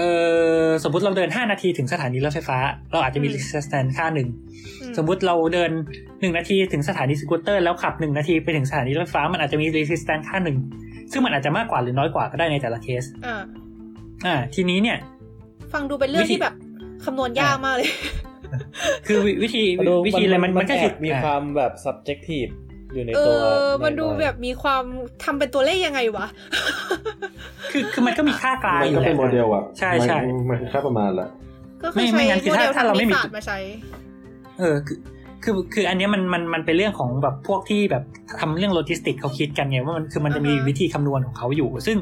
คือคือถ้าเราไม่มีวิธีคำนวณเลย เราก็จะแบบมั่วใช่ไหมนึกออกปะไม่งั้นเราก็จะใช้ common sense กันอะไรเงี้ย อืมอืม อันนี้มันก็เลยเหมือนแบบคือเขาเราไม่รู้รายละเอียดว่ามันมาอย่างไงแต่สุดท้ายมันก็จะแบบ มาเป็นสูตรว่าเอออันนี้นะ ก็แบบมันมีถ้าเคลื่อนบัสนะมีค่า resistance เท่านี้ ถ้าเดินมี resistance เท่านี้อะไรเงี้ย อื มันก็จะมีวิธีคำนวณของมันอยู่ ซึ่งโจทย์ของเราคือวางสถานียังไง ให้บ้านเนี่ยมันแบบสุดท้ายแล้วให้ประเมินว่าแบบทุกคนมี resistance น้อยที่สุดในการเดินทางไปที่สถานที่ อืม ศึกษาอ่า อืม มีอะไรอธิบายส่วนนี้ไหมโฟก กูกูคิดว่ามันควรจะพอแล้วนะ คือ แค่นี้ก็ลึกแล้ว ต่อจากนี้ก็เทคนิคเข้ากว่านี้แล้วอะเออ ใช่ แบบอีก ใช่ นิดนึงคือต้องพยายามอธิบายกราฟแล้วนะ ใช่ใช่ใช่อ่าเออ ซึ่งก็คือแบบนี่นี่ก็คือมองกราฟแล้วก็แบบเพี้ยอะไรเนี่ย กะกราฟอันนี้เราอธิบายไม่ได้เหมือนกันอันนี้คือของเพื่อนอีกคนที่ทำ อันนี้คือคนที่ ที่เรียน ทำ logistic อ่าโลจิ ใช่ สติกอ่ะ อ่า อันนี้อันนี้พอพอเวลาเราทำอันนี้คืออะไรครับโฟกรูปที่โชว์อยู่ตอนนี้ ฮะรูปที่โชว์อยู่รูปโชว์อยู่ตรงไหนวะ นั่นรู้เลยนะคะ ว่าพี่โฟกไม่ได้ดูอยู่ ปัทโท เอ้ยเดี๋ยวนะถามแทรกไม่นี่ไม่นี่ไม่เห็นรูปอะไรจริงๆ ถาม มันเด้งในแชทเหรอ มันมันขึ้นว่าไบร์ทกำลังสตรีมอยู่อะไม่เห็นเหรอ ฮะ ในดิสคอร์ดอะ อ๋อโอเค อืม โอเคเพิ่งเห็น เอ้ยถามแทรกนิดนึงสไลด์นี่ไบร์ททำใช่ปะ ใช่แล้ว เออโคตรโคตรไบร์ท คือคืออันนี้คือประโยชน์อย่างเดียวของไบค์จริง ๆ แล้ว ที่แบบเป็นรูปธรรม เฮ้ยแต่แต่แต่สไลด์ทำออกมาได้โคตรไบร์ทเลย อ่ะอ่ะอ่ะโอเคต่อ อันนี้คือตำแหน่งของ อืม สถานีรถไฟปะ ใช่ ถ้าจำไม่ผิด ก็เห็นจะจะสังเกตเลยว่าแบบอันอันเนี้ยคือสิ่งที่เราเปิดอยู่นะฮะ ก็คือเป็นแผนที่เมืองเบอร์ลิน ซึ่งไม่ไม่รู้จะอธิบายว่าเมืองเบอร์ลินหน้าตาเป็นยังไงเอาว่าเป็นมันเป็นแผนที่เมืองอะนะ อ่าฮะ ในข้างหลังแล้วมันก็เราเราก็มันก็จะมีจุดจุดจุดจุดจุดสีน้ำตาล ซึ่งแต่ละจุดเนี่ยมันก็จะ อ้าวเสียมตาลอ่ะ เห็นเป็น ดู สีแดงโทษ โอเค ข้ามไปข้ามไป ชุดนี้สีอะไร อ่า เออ แต่นั่นแหละ ต่อต่อ ก็คือคือสังเกตว่าอ่าถ้าถ้าใครเห็นรูปก็คือมันไอจุดเนี้ยมันจะดูเรียงเป็นเส้นๆนิดนึง อ่าอ่า เห็นไหม ใช่ใช่ ก็คืออันเนี้ย มั ก็คือ ตรง สาย ก ลบ ลาง นั่นแหละ มันจะเป็นจุดจุดๆแบบคล้ายๆเป็นก้อนอ่ะ แล้วมันก็จะเหมือนแตกแขนงไปเป็นเส้น ใช่ ก็คือจุดเรียงกันเป็นเส้นไอแต่ละเส้นนี่ก็คือรถไฟแต่ละสายนั่นเอง ๆอ่าฮะ แล้วก็คือแต่ละจุดก็คือแต่ละสถานี ของสถานีรถไฟ ซึ่งเราก็แอ s ซูมว่าไอเราจะตั้งไอไอสถานีเจลบี้ของเราที่ตั้งสกูตเตอร์เราเนี่ย ตั้งอยู่ในทุกสสถานีของรถไฟ อืม ที่มันมีประมาณนี้ ก็คือตอนไอ้รูปที่ไบร์ทโชว์ตะกี้คือเป็นเฉพาะที่ตั้งของสถานีรถไฟ ซึ่งก็คือ ใช่ จะเป็นที่ตั้งของสถานีเจลบีด้วยถูกปะ ใช่ โอเคอ่ะต่อไปค่ะ อันนี้คืออะไรครับผเพื่อ ม เพื่อให้เห็นสเกล อ่า อันหนึ่ง อ่า จะบอกว่าแผนที่เนี้ยจากบนจากบนสุดถึงล่างสุดน่าจะสักประมาณ 30 กิโล 30กิโลอ๋อก็คือไม่ใหญ่มากใช่ปะ ก็คือแบบเออ เพื่อให้เห็นสเกล เออ ก็คือประมาณ เพ ร ราะ ถ ว่า รถรถสายหนึ่งอะไรเงี้ย มันคือมันคือแบบทั้งหมดของเมืองเบอร์ลินแล้วหรือยัง อือฮึ ก็แทบ ใช่ แทบทั้งหมดแล้วใช่ นอกนอกน่าจะป่าเขาแล้วอะ เลยด้วยซ้ำมั้ง เออ โอเคโอเคอ่าฮะ อย่างไอ้พอสตัมที่อยู่ล่างซ้ายอ่ะนั่นคืออีกเมืองหนึงละ โอเคโอเคโอเค ก็คืออย่างน้อยก็คือทำครอบคลุมเมืองเบอร์ลินใช่ปะ ใช่ เย่ โอเคค่ะ ต่อเลย อ่ะอันอันอันนี้คืออะไรวะ อ้าว อันสีฟ้าคืออะไรวะ ไม่ใช่อันที่คำนวณเหรอหรือเลย น่าน่าจะเป็นแบบ อ๋อไอไอไอตำแหน่งของของแต่ละแต่ละแต่ละเขต ตำแหน่งของแต่ละเขตปะ อืม เออ ก็อันนี้มัน ใช่ มันอ่ะอ่ะอธิบายโฟก ก็ที่เราไปดึงข้อมูลมาว่า อืม เอิ่มในแต่ละเขตของเบอร์ลินอ่ะ มันมีประชากรหนาแน่นแค่ไหน อืม ไอ้พวกจุดสีฟ้าๆนี่ก็คือเหมือนจุดกึ่งกลางของแต่ละเขตที่เราไปหามาได้ ก็คือเบอร์ลิจุดนกึ่ง นะ กลาง ก็ คืออะไรอะ อ่าใช่ คือคือเรียกว่าไงคือแผนที่อ่ะอ่าอธิบายง่ายๆเลยคือเบอร์ลินอ่ะมันมันมันเป็นเมืองใช่ไหมแต่ละในอ่าเมืองใหญ่ๆเสร็จแล้วมันก็แบ่งเป็นเขตเล็กๆๆๆๆอยู่ในเบอร์ลิน อ่าฮะ ไอ้จุดสีฟ้าเนี่ยคือตำแหน่งของแต่ละเมือง เอ้ยตำแหน่งของแต่ละเขต โอ้ คือไอจุดกึ่ง คือกอั ลาง น ที่ว่าคือกึ่งกลางของพื้นที่เลยถูกปะ ใช่ คืออันนี้ก็จุดอันอันนี้เขตหนึ่งอันนี้เขตหนึ่งอะไรเงี้ยซึ่งซึ่งมันเป็นเขตที่เราใช้ อ๋อเหรอ มันเป็นเขตที่เล็กมาก โอเค มันซอยย่อยมากเลยนะเนี่ย คือแบบเห็น คือ บางจุดคือแทบจะหลอมรวมเป็นจุดเดียวกันแล้วอะ ๆใช่คือคือจริงๆมันเรียกว่าไงมันมัน คือมันเป็นเขตแล้วมันก็เป็นแขวงอะไรเงี้ยเราเราคิดว่ามันน่าจะเป็นแขวงมั้งไม่รู้ ไม่ไม่รู้เรียกยังไงดีแต่มันมันเป็นเขตซ้อนเขตซ้อนเขตอีกทีเพราะว่าเราอยากได้ข้อมูลที่แบบมันละเอียดที่สุดอะ อืม นึกออกปะว่าแต่ละจุดเนี่ยเออมันมีข้อคนอยู่ประมาณไหนในเขตนั้นอะไรเงี้ย อืมอืม และอันนี้คือ อันนี้คือ อันนี้คือคนที่เราสร้างขึ้นมา คน คือ เย่ ตอนนี้เห็นแบบพื้นที่แผน จุดสีเทา ที่ เนี่ย กลายเออ แต่ มี ละจุด เต็มไปด้วยสีเทา จุดสีเทา ไอ้จุดสี จำไม่ได้ เท หรอกว่า นี่คือ สร้างมายังไงแต่ว่า คือเรามาร์กตามอะไรเหรอหมายถึงว่าแบบอ่ะอ่ะรู้ว่าแบบสะท้อนถึงคนแต่หมายถึงแบบว่าแบบตามบ้านหรือว่า อันนี้แรนดอมใช่ไหม อ่าแต่ต้อง อะไรวะ แต่ว่าคือเราเรารู้ว่า เหมือน เรารู้ว่าแต่ละเขตมัน สมีลับสีอย่างนี้เหรอ ประชากรเยอะแค่ไหนไง ฮะ คือเรารู้ว่าในแต่ละเขต ฮะ มันมีประชากรเยอะแค่ไหน คืออารมณ์ประมาณว่าหนึ่งสมมติสมมติหนึ่งจุดแทนร้อยคนอย่างเงี้ยป่ะ แล้วก็เอาใส่เข้าไป อืม ในแผ ประมาณนั้น เออเมื่อกี้ไอไอซ์บอกว่าอะไรนะ แบบเหมือนแบบแค่แบบว่าแบบสลัดคารามูดเหมือนแบบตอนทำงานศิลป์ที่แบบว่าแบบเอา สีจุ่มเอ้ยเอาเขาเรียกว่าน้ำแปรงสีฟันจุ่มสีแล้วก็แบบแฟกแฟกแฟกแฟกแฟกแฟกแฟกแฟกแฟกตรงไหน แล้ว ตร เหมืงอน นั้น จริงว่ะ เหมือนจริงอ่ะ โอ้มึงนี่กู คือนึกออกไหมว่ามัน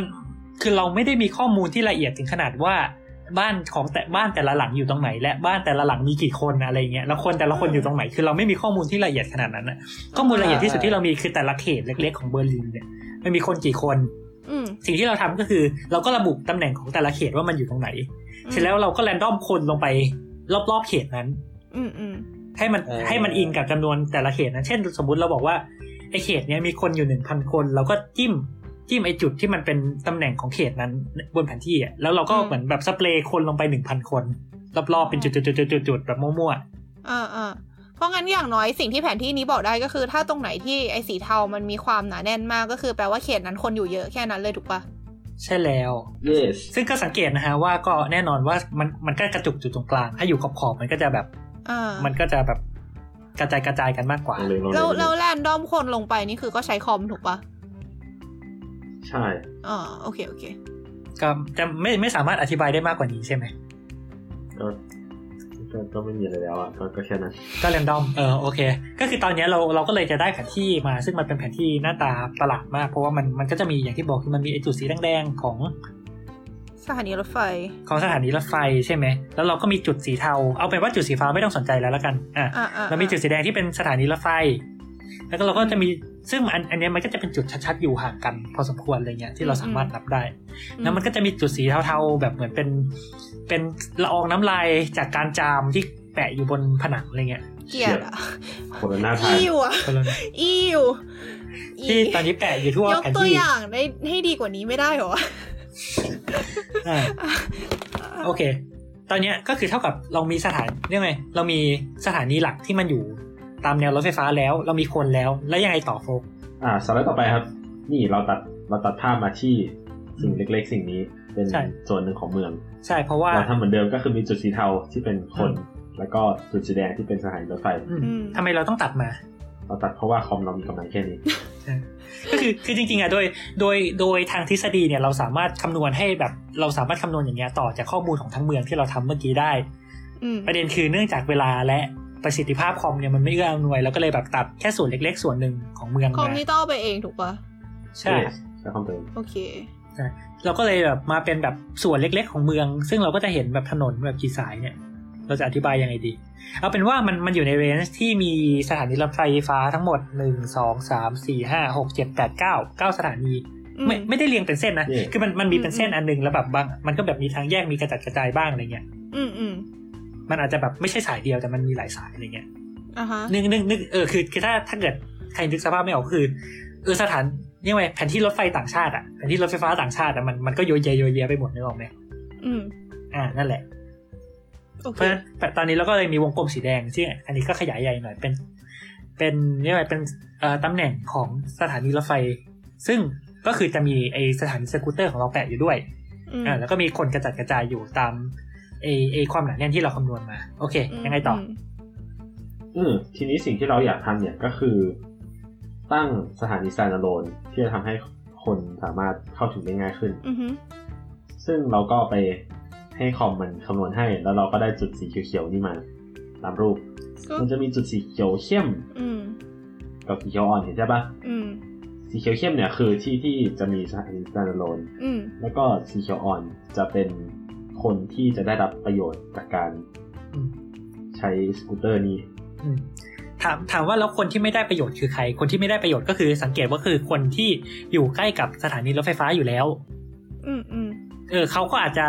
มันคุ้มมากกว่าสำหรับเขาที่จะเดินไปสถานีรถไฟฟ้าเลยแทนที่จะต้องเดินย้อนทางไปหาสถานีสกูตเตอร์เพื่อขับไปสถานีรถไฟฟ้า อ่าฮะ แต่ว่ามัน แต่ มี แต่ จุด มันก็มี เออ จุดสีเทาที่ปนๆอยู่ระหว่างจุดสีเขียวอ่อน อืม ซึ่งระยะเขาก็ เออ อ อ ยู่ห่างจากสถานีพอๆกันทำไมมันถึง เออทำไมวะ ก็ไม่ได้เหมือนกันเนี่ย อ้าว ยอดไปเล โอ้ย มีสองอย ย่างมีสองอย่าง อ่ะ มีสองอย่างที่เป็นไปได้อย่างหนึ่งคืออ่าในโค้ดมันมีสุ่มด้วยว่า แบบ มันก็มีความเรียกว่าไงอะ ความไม่แน่นอน บวกลขอบง บวก จิตใจคน อ๋ อความ เออ อ่า แล้วก็อีกอย่างที่ ก็ไม่เป็รู้ นไปได้ ว่ามี มากกว่าจริงๆแล้วเป็นไปได้มากกว่าก็คือบัค อ้าว โอเค เรา เย้ จบเลย เราจะอยู่กับสมมติฐานแรกแล้วกันมันดู มันดูมันดูดีกว่า เออมันดูมันดูมีมีเค มั ร นดู ดิต มี มากก อะ ว่า ไร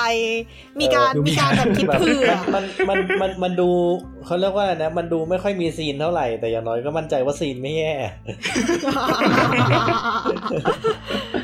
นั่นแหละ อ่า เออซึ่งซึ่งไอไอไอไอไอไอตำแหน่งของสถานี stand alone ที่เรา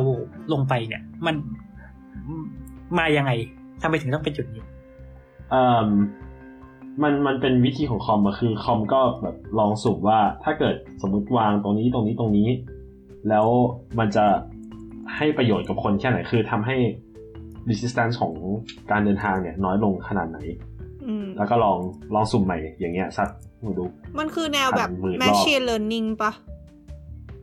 อืมใหม่ ไม่ใช่ มันคือ ใช่ไหม มันก็แค่ trial and error มันคือ ไปเรื่อย อืมพูดอย่างนั้นน่าจะตรงสุด ๆ มันก็คือ แบบถ้าเท่าที่เออเข้าใจก็ เอ คือ อ ประ ใช่ มาณ มันคือมัลติคาโลเก่งมาก มัลติคาโลคืออะไรวะ ช่วยอธิบายให้เป็นภาษาคนหน่อย เอ่ ม ก็หลังจากนี้ประมาณ 10 นาทีนะครับ คือเราก็ตกมีการถกเถียงกันเรื่องว่ามันติคาโลคืออะไรเราจะอธิบายมันยังไงอะไรเงี้ยมากมาย ซึ่งเราก็รู้สึกว่ามันไม่ค่อยเกี่ยวกับเนื้อหาหลักเท่าไหร่ แล้วมันก็อาจจะฟังยากไปนิดนึง เราก็เลยจะว่าจะตัดในส่วนเนี้ยไปใส่ใน behind the scene แทนนะฮะ ก็เดี๋ยวถ้าถ้าเกิดใครสนใจประเด็นนี้ก็สามารถเดี๋ยวเดี๋ยวเราจะมีลิงก์แปะไว้ใน อาจจะใน description ด้วยแล้วก็อาจจะในในโซเชียลใน Twitter อะไรต่างๆของเรานะฮะก็หรือว่าแต่ถ้าไม่ได้สนใจอะไรเป็นพิเศษนะครับ ก็ก็สามารถฟังต่อได้เลยนะครับ อืมก็คือเราเราเราคิดว่าในกรณีเนี้ยก็คือคือโจทย์ของเราก็คือสุ่มตำแหน่ง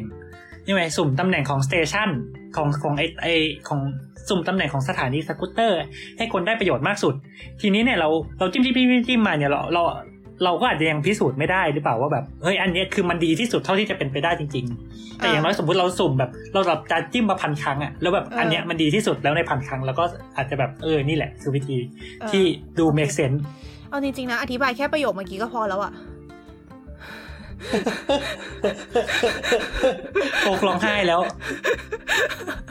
อ๋อ เอาเป็นว่า ไม่เป็นไรครับ เดี๋ยวจะกลับไปเป็นอาจารย์มหาลัยแล้วเดี๋ยวจะทรมานทุกคนด้วยการอธิบายอะไรไม่รู้เรื่อง พี่โฟก ไป ก็ อีกสัก จำอี 10 ตัวอย่างสีน้ำเงินสีแดงไปแล้วกันนะ เอาไว้ใช้เวลาอธิบายนักเรียน ไม่เป็นไร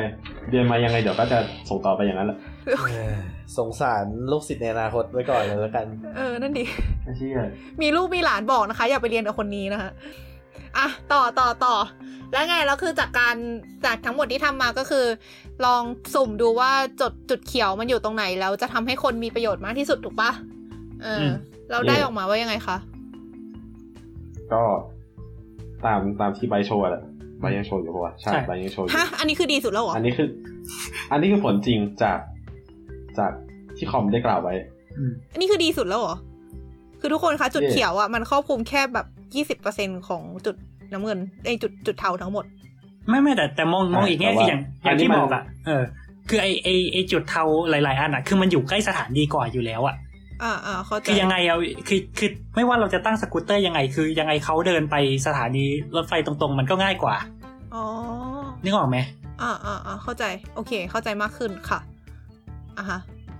อืม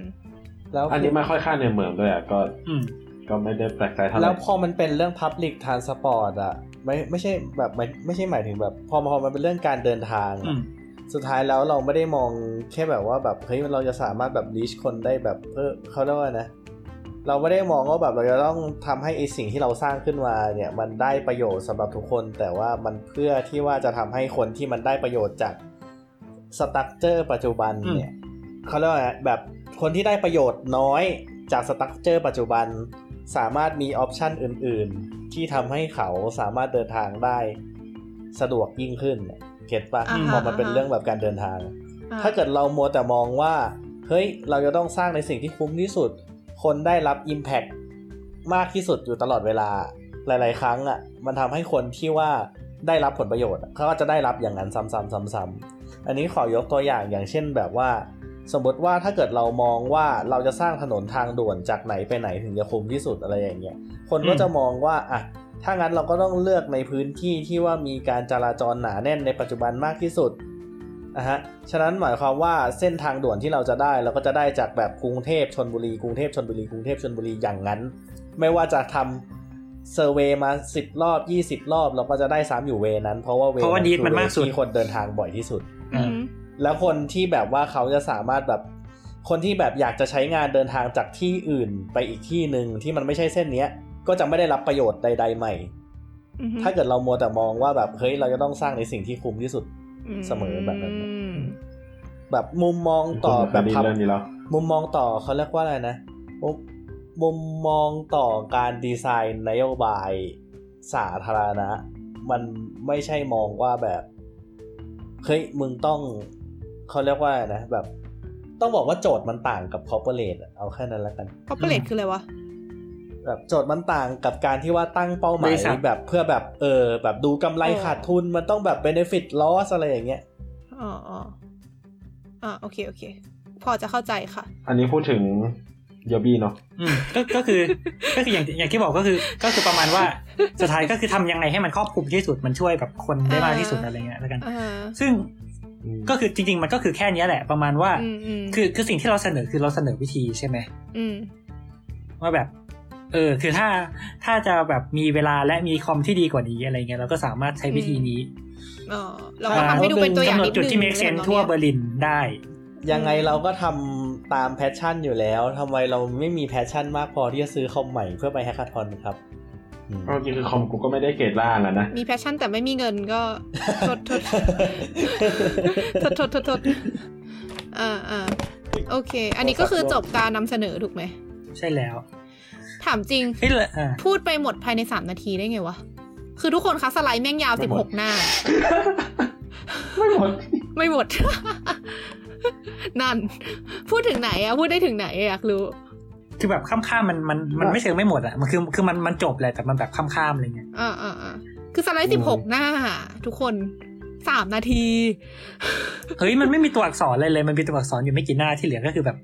กรา ไม่ ฟิก แต่ สวย ไม่ งาม ไม่เกี่ยว มันมันก็คือมันก็คือแบบต้องพูดป้าในแต่สไลด์ในในแต่ละสไลด์อ่ะอ่าอ่าโอเค ไม่แต่ว่าบางอย่างเท่าเท่าที่ดูตามสไลด์อ่ะคือมันสามารถเปิดแบบผ่านๆได้อ่ะแบบหมายถึงว่าแบบอารมณ์มันเหมือนแอนิเมชันอ่ะถ้าเกิดแบบทำเป็นคลิปวิดีโออาจจะใช้เวลาแค่ 15 วิก็ได้อะไรอย่างเงี้ย อ่า ใน เข้าใจ ในในในสามสี่สไลด์ที่ว่าเขาเปิดอยู่นะ อืมอืม อืม โอเค เรา เล่า เราคำถามอะไรบ้างอ่ะ เออเฮ้ยมันมันมีช่วงคำถามด้วยเหรอ อ้าว มีนะ ไปแข่งมาจริงไหม แต่ คะ ว่าโดนแล้ววะจำไม่ได้แล้ววะ จำไม่เห็นได้เลยว่ามีคำถาม คือคือเขา คือใบอาจจะไม่แปลกเพ เขา อ ไม่ ใบไม่ได้ถามได้เป็นคนพรีเซนต์ถูกปะแต่พี่โฟกเนี่ย อืม อืม อ่าน่าจะไม่ได้วะ โอเค โอเค ข้ามไปก็ได้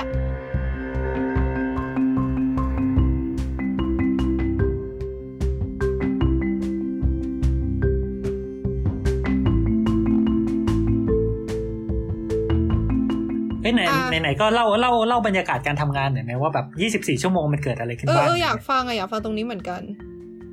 ก็ พักเบร เป็ ก น จา ที่ ก บอก ความ ไป เทคนิค ตอนหกชั่วโมงหกชั่วโมงแรกนี่คือนั่งนั่งคุยกันว่าจะทำอะไรดีทำอะไรดี ไม่รู้เลยว่าทำอะไรดี หลังจากนั้นเราก็แบบเริ่มต้นอย่างขมักเขม้นอย่างเข้มข้นหรือเป ด้ว ล่าย การไปกินซูชิ ใช่ไหม ใช่ ใช่ยินไหมแล้วเราไปกินซูชิเว้ย เออมันเป็นเป้าหมายหลักของการมาแข่งนี่วะ คือเออ ใช่ คือคือจริงๆอ่ะไอไอที่จัดงานต้องต้องอธิบายก่อนว่าที่จัดงานมัน เราไม่รู้ว่าเราจะอธิบายยังไงดี มันมันเหมือนออฟฟิศอ่ะ อืม คือประมาณว่ามัน มันมันเป็นออฟฟิศอะแหละ เออ มันคือเออ มันคือออฟฟิศแล้วมันก็มีแบบหลาย ๆ ห้องก็จะเป็นห้องที่เขาทำงานกันจริง ๆ ซึ่งไม่เกี่ยวกับเราอย่างเงี้ย แต่มันก็จะมีห้องส่วนหนึ่งที่ เหมือนเป็นห้องที่อะไรดีวะ อธิบายไงอะ มึงพูดถึงห้องอะไรอยู่วะ อ่ะห้องห้องห้องทำงานก็ได้ในห้องที่เราทำงานกันเป็นส่วนใหญ่อะ ห้องที่เราทำงานส่วนใหญ่มันก็ ไอ้ที่มันมีห้องกระจกหลาย ๆ ห้อง คือจริงมันเออมันจะเป็นบริเวณใหญ่ ๆ ที่มันมีห้องกระจกห้องเล็ก ๆ เป็นห้องประชุมย่อย ๆ หลาย ๆ ห้อง แล้วก็แบบมีพื้นที่กลางด้วยแบบ อืม เวลาพิธีเปิดอะไรเงี้ยก็อาจจะแบบมีพื้นที่ตรงนั้น แล้วก็ที่มุมนึงก็อาจจะมีแบบมีตู้น้ำให้มีน้ำน้ำหวานมีเบียร์มีนู่นมีนี่ให้อะไรเงี้ย อืมอืม แล้วอีกมุมก็จะมีอ่ะสมมติมีอะไรนะตุ๊โต๊ะปิงปองใช่ไหม เย่ เอออะไรแบบเนี้ยคือคือมันมันก็จะมีกระจายกระจายอยู่มีถุงถั่วให้นั่งได้อะไรเงี้ย อ่าอ่า แล้วก็พื้นที่ส่วนกลางคือขยับมาอีกที่หนึ่งมันก็จะแบบเป็นจุดที่เขาเขาก็จะเลี้ยงอาหารด้วยคือ คืองานทั้งหมดนี่ฟรีถูกไหม yes เออเลี้ยงข้าวด้วย ค่าเดินทาง สามมื้ เขา อ ออกให้ปะ ไม่ไม่อันนี้เกินไป โอเคโอเค นั่นแหละ มีเครื่องดื่มให้ฟรีแบบมีตู้เย็นอยู่อะไรเงี้ยแล้วก็แบบ มีข้าวเลี้ยงสามมื้อ มี เออ เครปมื้อเย็น ซึ่งเออ แต่ เดี๋ยว ก็ ค่อ ไม่ ยเล่า กินกั นั่น น แหละ แต่ไปกินซูชิ เล่าขากลับกูไปไอ้สัตว์ ใจเย็นใจเย็นก็คือเดี๋ยวเดี๋ยวเดี๋ยวเดี๋ยวเดี๋ยวอันนั้นเก็บไว้อันนั้นเก็บไว้ แขน อันนั้นเก็บไว้ก่อนก็คือนั่นแหละก็คือ หลังจากเรา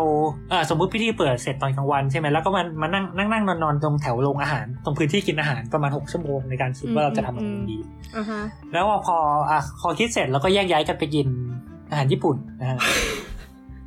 ก็คือคือออก ครับ ออกจากสถานที่อะนะไปไปหาในเบอร์ลิน เพราะเบอร์ลินเป็นที่ที่หาญี่ปุ่นอาหารญี่ปุ่นที่พอกินได้ได้ที่หนึ่งในญี่ปุ่นเอ้ยในในในเยอรมัน ที่อื่นจะกินไม่ค่อยได้ โอเค โดยเฉพาะเทียบกับที่ที่กูอยู่แล้ว เออ กินไม่ได้คือไง ไม่อร่อย อืมใช่ไม่ใช่อาหารญี่ปุ่น มัน โอเค เออมัน มันเป็นมันเป็นอะไรก็ไม่รู้อะมันเป็น โอเค อย่างเช่นเคยเคยกินราเมงที่แบบ ไทยแอดออน เออ กินราเมงที่แบบมันมันคือก๋วยเตี๋ยวอะไรก็ไม่รู้ที่มันไม่มีความเป็นราเมงอยู่อยู่เลยอะไรเงี้ย อ่าอ่าฮะอ่าฮะโอเคค่ะ ซึ่งซึ่งไม่ใช่ประเด็นนั่นแหละ เราก็ออกไปกินซูชิกันแล้วไงต่อนะ แล้วกลับมาก็นั่งนั่งเริ่มสร้างโมเดลนี้ปะเออจะหาข้อมูลหาข้อมูลอะไรได้บ้าง แล้วก็จะเอาสิ่งนี้มาผสมกันยังไงดี ใช่ ก็คือตอนนั้นก็แบบ แล้วก็นั่ง อาจจะแบบ ทำนู่น สามทุ่ม ทำนี่ แล้วอะไรเงี้ยสมมติอ่าเริ่มอย่างนั้น เริ่มเที่ยงวัน ซึ่ง ถูกปะ ฮะเริ่มเที่ยง Yes วันใช่ อืม แล้วก็สาม เวลานั้นก็แบบสามสี่ทุ่มแล้วเริ่มเริ่มแล้วก็คือ คือแต่ละกลุ่มเขาก็อาจจะแบบบางกลุ่มก็พอดึกๆเขาก็เริ่มแยกย้ายอะไรเงี้ยก็เป็นเวลาที่เราเข้าไปพอดีเราก็เลยได้ห้องประชุมมาห้องหนึ่ง แยกย้ายคือแบบไปไปที่พักนะหรืออะไร ใช่บางบาง กลั บา บ ง บ้าน คนคือเออคือบางคนก็กลับไปนอนบ้างไปอะไรบ้าง หรือว่าอาจจะไปทำที่อื่นหรือไปปาร์ตี้แล้วก็ไม่รู้ อ๋อ อืม เอาจริงหลายคนน่าจะเป็นคนเบอร์ลินนะ เออ อ๋อ เขาก็อาจจะกลับบ้านกลับช่องกันอะไรเงี้ย เออเออแล้วพวกแกทำไง แล้ว นะ เราก็นั่งทำงานอยู่ตรงนั้นถึงสักตีสี่ตีห้า ว้าว อืม ใบทนได้ได้ไง โต้ วะ รุ่ เนี่ย โต้รุ่ง ใบทำใบทนได้ได้ไงวะเนี่ย นั่นสิไม่ สงสั ไม่ ย ไม่ ไม่ได้ ถ้าถ้าถ้าถ้านอนกลางวันแล้วระดับหนึ่งมันอาจจะพอได้ อันนี้คือนอน แต่วันนั้นก็ไม่ได้นอนกลางวันแต่แบบ ก็คือหกชั่วโมง จำได้ นั่น ว่า คือ ช่ ทุ วง กคนคิดกันเราใบนอนกลางวันเนอนหรือเลย ไม่ไม่เออแต่แต่ช่วงช่วงเย็นตอนนั้นคือง่วงมากแบบคอพับโคตรแย่ แต่พอพอดึกๆแล้วมันจะเริ่มกลับมา ได้นอนใบยี่สิบสี่ชั่วโมงเนี่ย เออเดี๋ยวเดี๋ยวเดี๋ยวเล่าเล่าต่อเล่าต่อ โอเคโอเคโอเค อืม ก็ อ๋อใช่แล้วก็เราเราเรา ทำงน ยืม ถึงตีสี่ตีห้าแล้วก็กลับบ้านแล้วปะ กลับบ้านเนาะบ้านบ้าน กลับโรง คือแรม ที่พัก อ๋อ โรงแรมนี่เขาออกให้ปะ ไม่ อ่าโอเค เอออันนี้อันนี้เล่านิดนึง อ้าวแล้วน ว่า อนที่นั่นเลยไม่ได้เหรอ ได้ โอ จริง เค ก็ได้แต่ว่าอยากได้เตียงอะ อ๋อโอเคโอเค อ่ะต่อต่อต่อ แล้วก็มีมีเรื่องอาหารลืมเล่าไปนิดนึงว่ามือแรกที่กินก็เป็น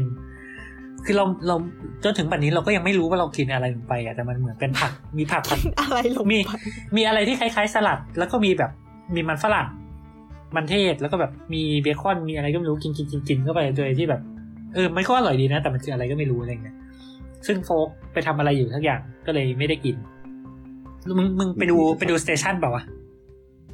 เมื่อกูไปนั่งคิดอยู่ว่าแบบ ก็ก็เดินเดินนู่นเดินดูนู่นดูนี่อะแบบ อ๋อ กูต้องทำอะไรกูต้องทำอะไร ใช่เพราะว่าเพราะว่า ไม่ได้ ไอ้ กินไอ้เหี้ย อืมเพราะว่าไอ้ไอ้ใกล้ๆสถานที่จัดงานนะมันมีไอ้เจลบี้สเตชันที่เขาตั้ง แบบเป็นเป็นตัวโปรโตไทป์อยู่อันหนึ่งอะไรเงี้ยแล้วก็เลย อืมอืม ลงไปเดินดูได้ ก็คือเป็นที่มาของ ว่า รูปถ่ายที่ส่งมาในแชทใช่ปะ ไม่ใช่อันอันนี้คือจากเน็ต ไมา ปะ อันนั้นกูเกิล อ่าโอเค ขอโทษ ก็ ค่ะ แต่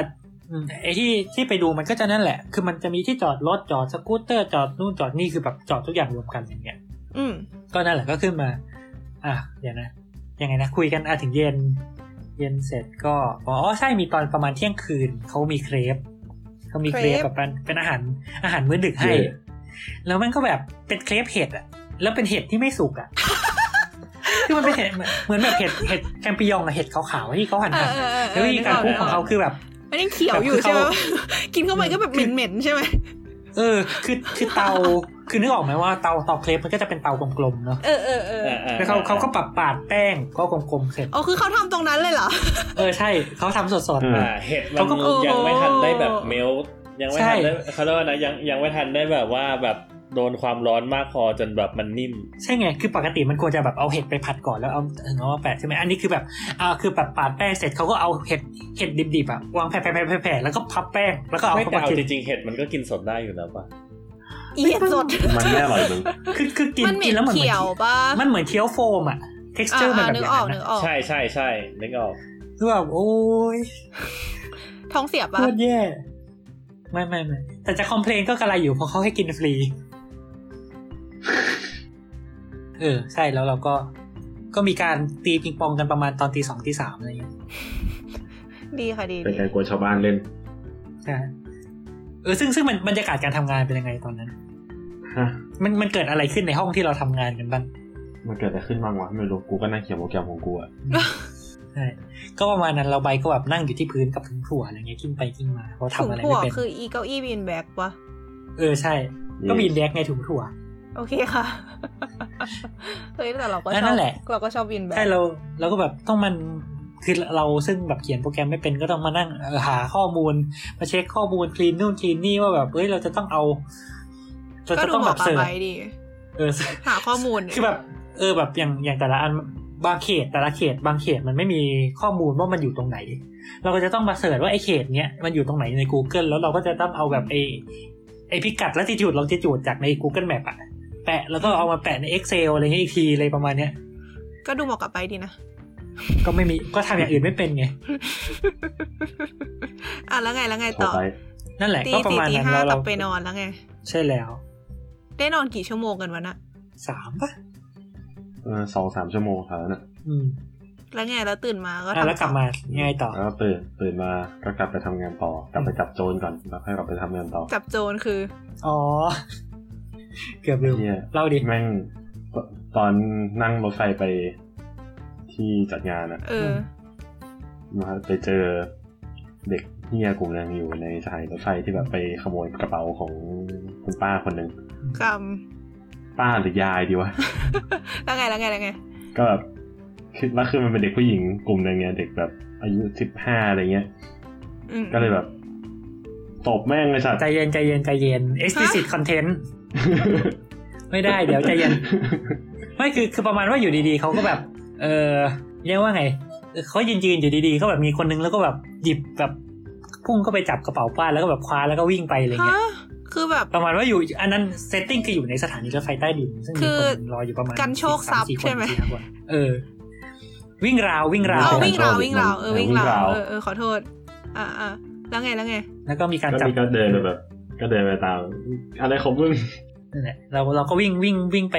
แล้วก็ วิ่งไล่กันอะไรเงี้ย อืม ฮะ แล้วก็สามารถดึงมันกลับมาได้ เอขึ้นมา แล้วคือนี่นี่คือเป็นฮีโร่เหรอคือแบบวิ่งจับให้ไงนะแล้วยามเยิมไปไหนหมดอะ ไม่มี โอเคค่ะ เหมือนเหมือนจะมีเจ้าหน้าที่โผล่มาหลังจาก ไม่มี เหตุการณ์ อะ จบสิ้นแล้วอะไรเงี้ย แค่มีด้วยเหรอ เหมือนเหมือนเขาเขาเขาโผล่มาออกออกมาจากตู้แล้วเขาก็แบบมองมองมองนิดนึงแล้วเขาก็กลับไป เดี๋ยวฟัง เพราะว่าแบบ เพราะว่าเพราะว่าได้กระเป๋าคืนแล้วอะไรเงี้ยแล้วคุณป้าก็ อะไร ดู วะ ไม่ได้ เนี่ย จะเอาเรื่องอะไรเงี้ย อะไรวะเนี่ย แล้วแล้วเออแล้วแล้วคือเซตติ้งมาประมาณว่าแบบเรียังไงมันเป็นพื้นที่ปิดอ่ะมันไม่ใช่แบบอะไรนั่นนะคือคือเขาวิ่งหนีอะเขาวิ่งหนีไปไหนไม่ได้ อ่าอ่าอ่า แล้วคือมันประตูข้างหนึ่งของสถานีมันปิดอยู่ด้วยอ่ะ ก็แบบ แล้วไม่ก็วิ่งไปทางนั้นด้วยก็แบบ อะไรของมึง โอเคค่ะทำไมเจออะไรพิกลีกเยอะจังวะ อะไรนะเห็ดไม่สุก ก็จับโจรเออเออแล้วไงต่อ ก็ก็นั่งทำงานต่อจนถึงเที่ยงแล้วก็รอพรีเซนต์ อ๋อ โอเคค่ะ ปั่นกันจนวินาทีสุด รอ ท้าย พรีเซนต์สามนาที แล้วก็ร้องไห้ เออ เหมือนจะส่งส่งงานตอนสักเจ็ดนาทีสุดท้ายอะไรอย่าง งี้มั้ง ส่งงานคืออะไรส่งเอสไลด์อะนะ เนี่ยคือ อ่าไม่ได้ส่งสไลด์ส่งส่งแบบ โปรแกร โปร ม แกรมที่เขียนแล้วก็ผลที่ได้อะไรเงี้ย เออ คือเหมือนเหมือนเขาก็จะมีแบบมีคลาวมีเซิร์ฟเวอร์อะไรอยู่อะว่าแบบโจทย์ก็คือต้องส่งเอาต้องอัปโหลดทุกอย่างที่มันเกี่ยวกับโค้ดเกี่ยวกับอะไรที่เราทำเนี่ยขึ้นไป ภายในแบบสมมติเที่ยงวันอะไรเงี้ยสมมติอ่า อือหือ เสร็จแล้วก็เราก็จะมีเวลาพักกินข้าวเตรียมเตรียมพรีเซนต์นิดนึงแล้วก็พรีเซนต์ อืมอืมเออ แล้วก็เลยว่าเหมือนตอนเหมือนตอนส่งงานอ่ะสิบนาทีสุดท้ายที่แบบแพ็คทุกอย่างเสร็จเตรียมส่งแล้ว อืม อืม ก็เปิดเปิดหน้าขึ้นมากดอัปโหลดคอมค้าง สุดยอด เต้นไหมนะฮะ ทามมิ่งอย่างพีค The Best of Time หนึ่งพันสี่ร้อยสามสิบนาที ที่ที่ลงทุนไปกับสิบนาทีสุดท้ายที่คอมพัง อืม โคตร ไม่ สวย ไม่ งาม ไม่มีระบบแบบเสียบ USB อย่างเงี้ย แต่ของมันก็ค้างไปแล้วอะเนาะเออ เออเรียกได้ว่าเพียง ก็ก็ดิสดิสตาร์ทใหม่ได้ในไม่กี่นาทีก็โอเค ไม่ใช่ว่ารีตาร์ทแล้วแบบทุกอย่างหายหมดนะ อ้าวลืมเซฟ จบเลย โอเค และหลัง อะไร จาก ประมาณ ที่ใช้เวลาในการนั่งทำไป 1,440นาที เราก็ใช้เวลาประมาณ 0.2ถึง0.3%ในการพรีเซนต์แล้วก็จบ อืม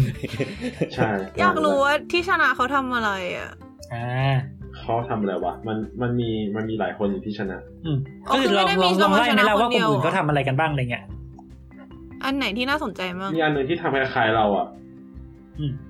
แต่ว่าเขาใช้วิธีต่างกันนิดนึงแล้วก็เขาทำออกมาหน้าตาดีกว่าของเราเยอะเลย เดี๋ยวนะแป๊บนึงนะ สงสัยว่าระบบให้ของรางวัล เอ้ยไม่ให้ระบบแบบชนะอะไรยังไง คือเขามีกี่รางวัลหรืออะไร คือจริงๆแหละรางวัลหลักก็คือจะมีสี่รางวัลนั่นแหละก็คือมันมีสี่โจทย์ใช่ไหม อืมอืมอ๋อ ก็คือคนที่ชนะในแต่ละ ก็คือ โจ มี ทย์ อ่าก็จะมีโจทย์เออก็ชนะของตัวเอง แล้วมันก็จะมีแบบรางวัลพิเศษนิดๆหน่อยๆของพวกสปอนเซอร์อะเออใช่คือ อืม คือมันมันก็จะแบบมีพาร์ทเนอร์หลายเจ้ามี อืมอืม บริษัทนู้นบริษัทนี้บริษัทนั้นทำกล้องบริษัทนี้ทำเซ็นเซอร์เขาก็จะมีแบบ มีการเอาของมาโชว์บ้างจัดเวิร์กช็อปบ้างซึ่งเวิร์กช็อปก็ปรากฏว่าไม่ไม่ค่อยมีคนเข้าอะไรเงี้ย เขา ค นั่ น ง เขา ทำ ก็ งาน แบบ กันอยู่ เออก็นั่งทำงานกันอยู่อะไรเงี้ย อ่าอ่า ก็เฟลเฟลนิดหน่อยในแง่นั้น แต่ว่าก็ โอเค ประมาณนี้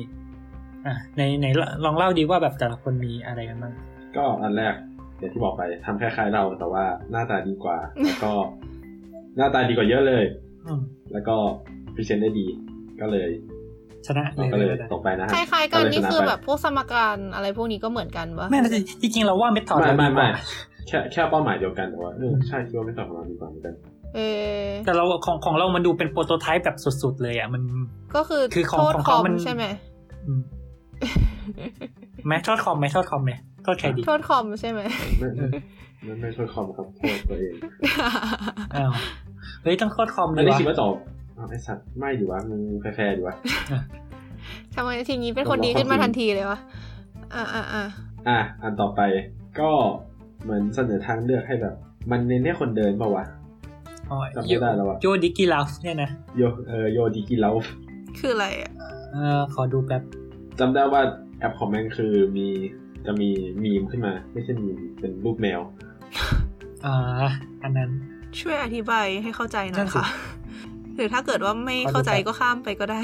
มันมันควรจะเข้าใจมันมันมันมันมีสิ่งให้เราอ่านอยู่เราแค่ต้องอ่าน เพราะว่าถ้าเราข้ามไปเราก็จะข้ามไปทุกอัน อ่ะเดี๋ยวเดี๋ยวเดี๋ยวเดี๋ยวกูพูดอันอันอื่นให้แล้วกั อ่าน โอเค ก็มีอันหนึ่งที่เขาทำเป็นแดชบอร์ด แดชบ ดู อร์ด เอิ่มแสดงข้อมูลที่ควรจะรู้เกี่ยวกับสถานีแต่ละที่อะไรเงี้ยว่าแบบมีคนเยอะแค่ไหน มี อืม สกูตเตอร์อยู่ที่สถานีเพียงพอไหมอะไร อ่ เงี้ย าอ่าฮะอ่าฮะ ก็เป็นอุปกรณ์ช่วยจัดการตัวหนึง อันนี้ก็คือได้รางวัลเหมื มี อน อั กันน หนึ่ง ปะ ที่ yes อ่า ทุกอันที่พูดมานี่คือได้รางวัล โอเคโอเค มีอันหนึ่งที่เป็นไอเดียไอเดียเดียวกับของไบรท์ที่ทำเรื่องคาร์บอนไดออกไซด์ เออเอออันนั้นคือได้รางวัลเหรอ อ่า ได้ แล้วก็ ได้รางวัลพิเศษปะ เขาทำเขาทำเป็นลีดเดอร์บอร์ดจำไม่ได้ว่ะ คือเขาทำเป็นลีดเดอร์บอร์ดว่าแบบ อาทิตย์นี้คนนี้แชะคนนี้ประหยัดคาร์บอนไดออกไซด์ไปได้เท่านี้กิโลอะไรเงี้ อื ย ม แล้วก็เหมือนแข่งๆกัน อืม โอ้เสียดายเนาะ มีอันหนึงเป็นเด็กทำวาดการ์ตูน อืม อืมเฮ้ยเอออันอันอันนี้น่าสนใจมาก การเดินทางสักอย่าง ไม่คือคือพอยพอยคืออย่างนี้คือประมาณว่า คือเหมือนพ่อเขาอะมาแข่งด้วย อืม คือประมาณว่าแบบพ่อพ่อเขาน่าน่าจะเป็นแบบสายโปรแกรมเมอร์นั่นแหละคือเขาน่าน่าจะทำคนเดียวด้วยก็คือ ตอนแข่งก็คือพ่อเขาก็ก็คือนั่งโค้ดไปอะไรเงี้ย อืม นั่งทำของเขาไป แล้วเขาก็ผลักดันพาลูกมาด้วย ซึ่งถ้า อืม ลูกมาก็จะมาโค้ดก็ไม่ได้ใช่ไหม เขาอายุเท่าไหร่ เขาก็เลยแบบ ลูกเขาอะ พวกแบบเท่าไหร่สิบขวบอะไรเงี้ย โอ้ เด็กอะเด็กอะ ไม่ถึงไม่ถึงสิบ ไม่ถึงอะเออ อืมอืม อะไรเงี้ย ต่ เขาก็เลยแบบลูกก็เลยต้องหาอะไรทำซึ่งแบบตอนที่เราเห็นเราก็เห็นแบบลูกเขาเหมือนวาดวาดวาดรูปการ์ตูนอะไรแปะๆอยู่บนผนังแล้วก็งงว่าแบบเอ๊ะอะไรก็ก็นึกว่าแบบวาดรูปเล่นเฉย อืม ๆที่ไหนได้คือไอ้ลูกเนี่ยเหมือนนั่งนั่งวาดนิทานอ่ะ อืม เป็นแบบแต่เป็นเป็นนิทานที่แบบมันมีตัวละครที่เกี่ยวกับเป็นรถไฟเป็นอะไรต่างๆ อะไรเงี้ยคือเป็นตัวตัวละครที่แบบเกี่ยวกับการขนส่งต่างๆ ในเบอร์ลินอะไรเงี้ย อืม หรือว่าแบบโทมัสพอรถจักรต่าง เอ๊ะ เออเด็ดเด็ดเด็ดเด็ดเด็ด นี่นแหละแล้วก็ได้ออกมาเป็นแบบ ไ หนังสือนิทานเล่มหนึ่งอะไรเงี้ยซึ่งแบบ โอ้ เออแล้วสุดท้ายก็แบบได้อันนี้คนนี้ได้รางวัลที่เป็นแบบรางวัลสปอนเซอร์อะไรเงี้ยคือเป็นรางวัลพิเศษ อืมเดี๋ยวนะคือไอ้หนังสือนิทานที่ว่าเนี่ยคือเขาใช้ในการพรีเซนต์เหรอหรือเลย ใช่ใช่ใช่เขาเขาเอาเอาขึ้นสไลด์แหละแต่ก็คงไม่มีใครอ่านทันหรอก ก็แบบ อ่า ก็ไปไปไปให้ดูว่าวาดอะไรไปบ้างอะไรเงี้ยแต่ทุกคนก็แบบดูดู Amazing ในความว่าแบบเออ มันดูเป็นการ ต แข่ ส่ ง ห์ เอา ร่ว วั ม นจริง ๆ ว่ะ เออ อ่าอ่าอ่าแล้วอะไรต่ออะไรต่อยังไหนอีก มีอันหนึงที่เขาทำ augmented reality อ่ะ อืม เคยเห็น ไม่ ปะ ช ที่ อบ เป็น เลย โห อัน ม นั้น ด อะ ที่แบบ อ่า อืมไม่ชอบเหมือนกัน แบบในโปเกมอนโกใช่ปะ อืมใช่แต่อันนี้ ไม่ คือ ใช่ ๆ เขา ไม่ เขา มันเป็น ถ้า หมวด เป็นโปเกมอนโกมัน มัน จะ เป็น เรีย ห ก มวด ว่า augmented reality เอาก็เหมือนกัน ก็ ไม่ ก็ เหรอก็ใช่ไม่ใช่ ก็ใช่ไงถูกแล้วให้มัน เออ มัน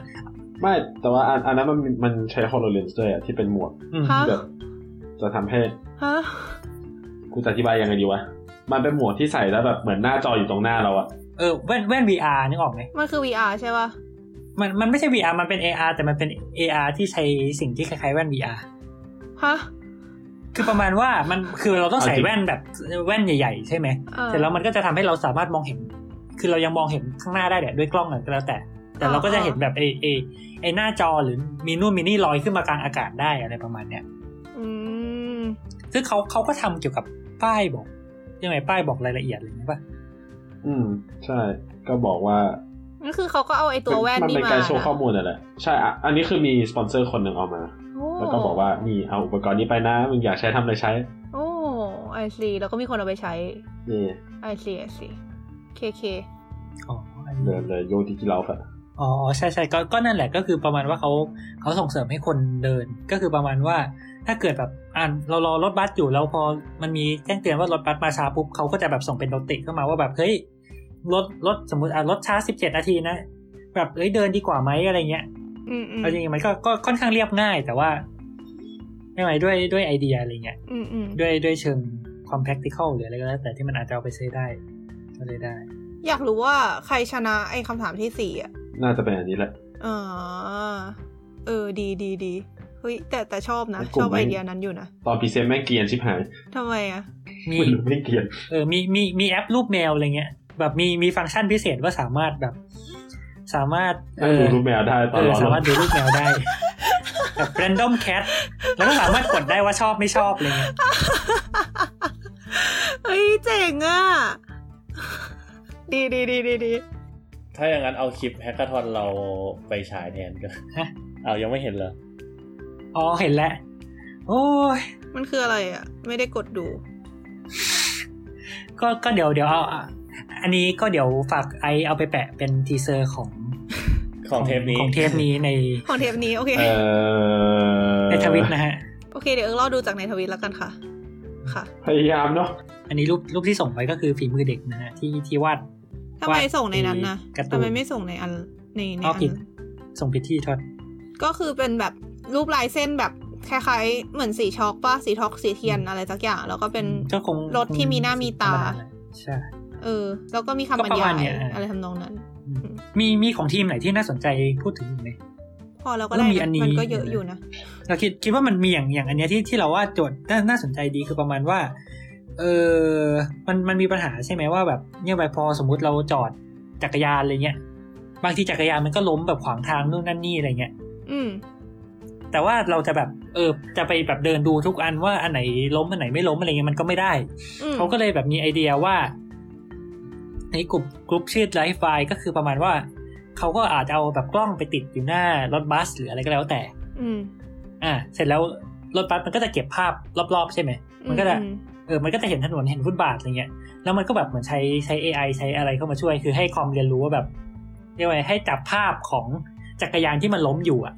อื ก็ ม แบบถ้าถ้าเกิดรถเอยรถบัสขับผ่านจักรยานที่ล้มอ่ะก็คือแบบมันก็เหมือนแบบจะสามารถแจ้งเตือนไปที่บริษัทได้ว่าให้ให้ไปจัดการหน่อยอะไรประมาณเนี้ย อ่า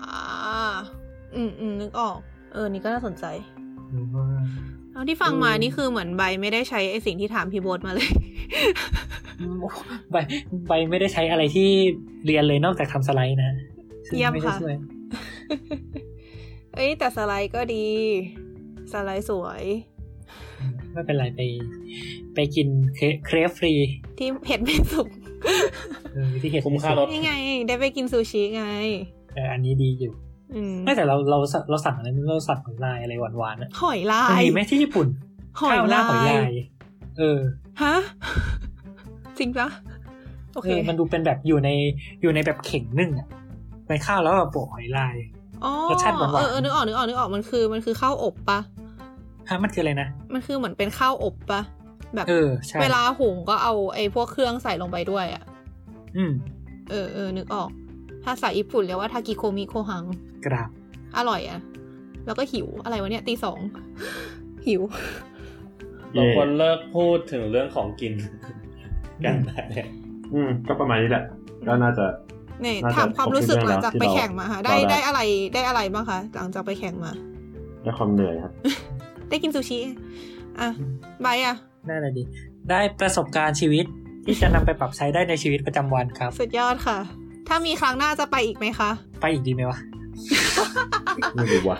คงคงรอดูอะไรที่ดึงดูดกันเนี่ย กำลังคิดว่าถ้าเกิดมันเป็นกิจกรรมประมาณเนี้ยถ้าเกิดเราสามารถคือ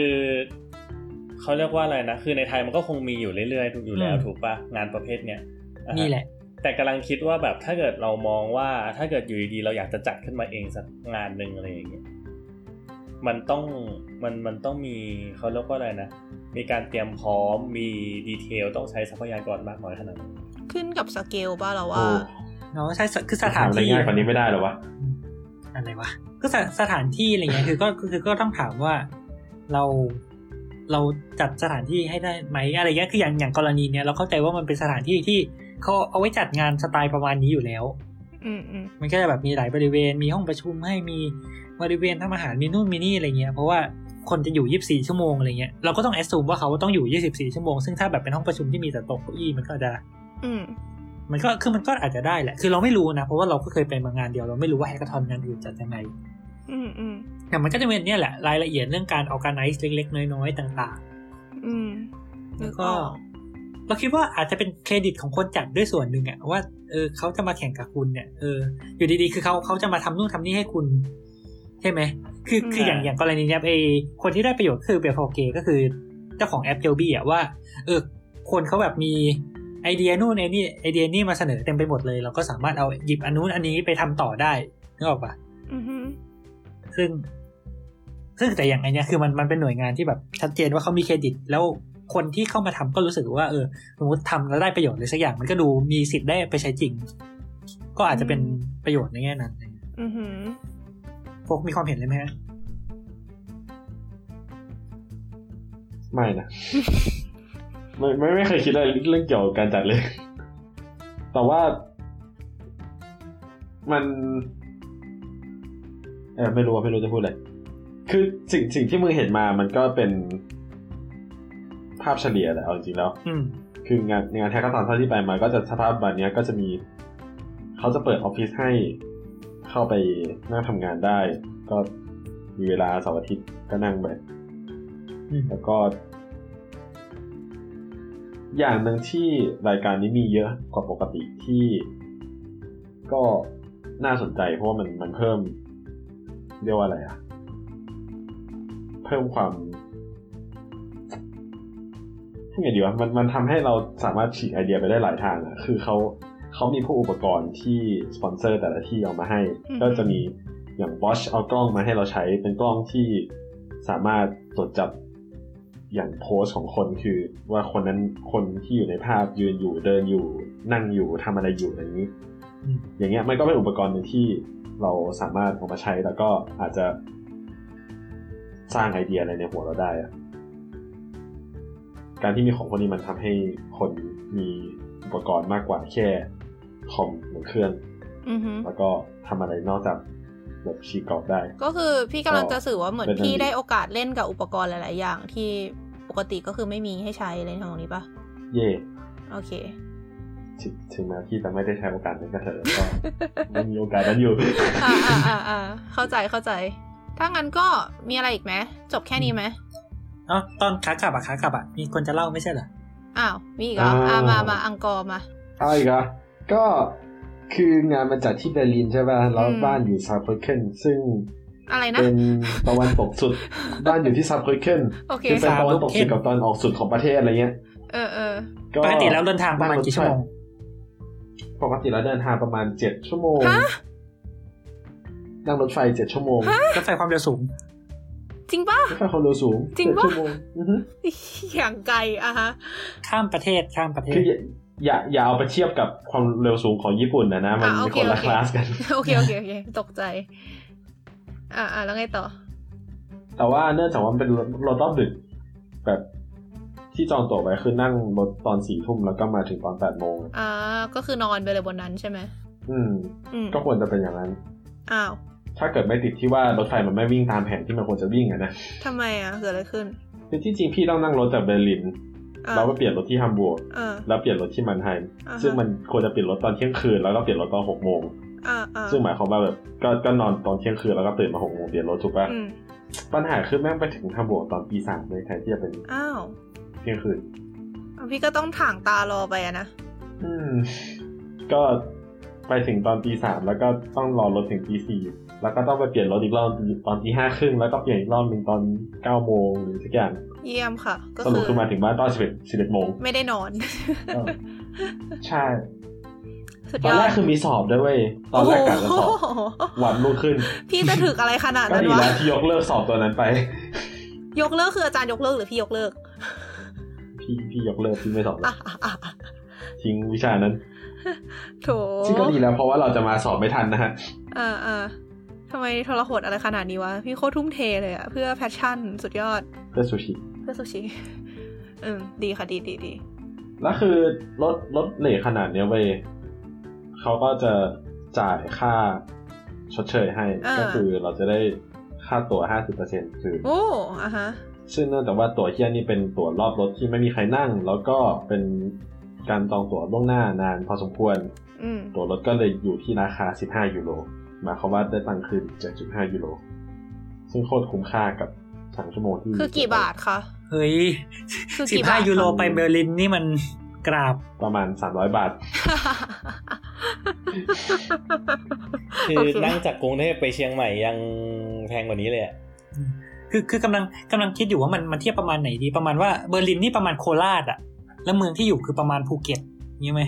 อะไรแบบนั้นอะแล้วก็คือ เดี๋ยคำวจะ คำบ หา อก ระยะทางให้นะ เออคือสมมุติว่าแบบเออจะกลับจากเออจากโคราชเนี่ยต้องไปต่อที่นครสวรรค์แล้วก็ต้องลงมาภูเก็ต อะไรอย่างเงี้ย อืม ค่ะ โง่โง่ภูมิศาสตร์ประเทศไทยครับ ผมขออนุญาต 700 กิโลอะ อ่า โหหนักมากเลย ก็ระยะระยะประมาณกรุงเทพเชียงใหม่อะ หนัก หนักจริง เออเออเออโอเค หนักติดเกือบตันอะ ก็ ขอโทษครับ แต่คือมันมันช้าเพราะว่ามันมันไม่ได้วิ่งรถตรงอะคือตั้งใจจองรอบที่มันวิ่งอ้อมอยู่แล้ว เพราะว่ามันตรงกับเวลานอนเวลาตื่นมากกว่า อ๋อ มันไม่มีรถตรงใช่ป่ะ แบบนอนรวดเดียวถึงเลยอะไรเงี้ย มันไม่มีไม่มีอย่างนั้น อ๋อ มันมีที่ตรงกว่าเนี้ยที่แบบเปลี่ยนรถรอบเดียว แล้วก็ใช้เวลาแปดชั่วโมงมั้งแต่ว่ามันมาถึงตอนตีห้าหรือประมาณเนี้ย อ๋อ ก็เลยคิดว่าไม่เวิร์ก อืมอืม เออจริงนี่ เราไป นี่ นอ นั่ น ง รถไฟแล้วก็ตื่นมาสอบดีกว่า อืมนี่นี่นั่งรถตรงเหมือนกันนะแบบคือคือสภาพ ก็ คือสภาพขึ้นรถคือสลบแบบสลบ คือไม่เคยนอนในรถไฟได้นานขนาดนั้นอะไรเงี้ย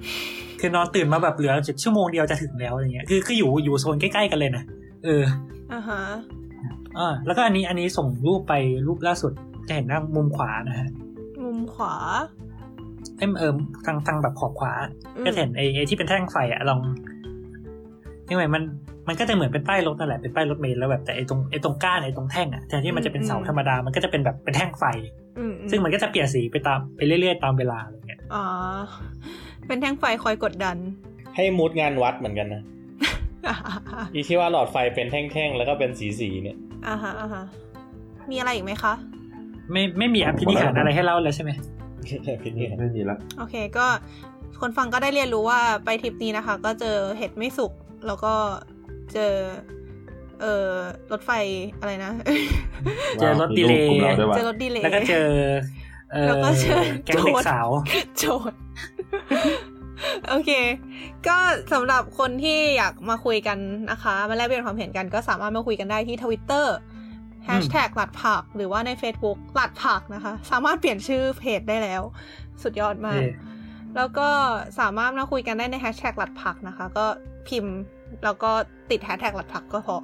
แล้วก็ อืม ติดตามพวกเราได้ที่แฟนเพจ Facebook แล้วก็ Twitter เหมือนเดิม แล้วก็สามารถฟังรายการของพวกเราได้จากช่องสามโคกเรดิโอนะคะ พิมพ์คำว่าสามโคกเรดิโอในแอปพอดแคสต์ที่คุณชื่นชอบนะคะ ก็จะขึ้นมาให้ไฟได้ฟังกัน เย่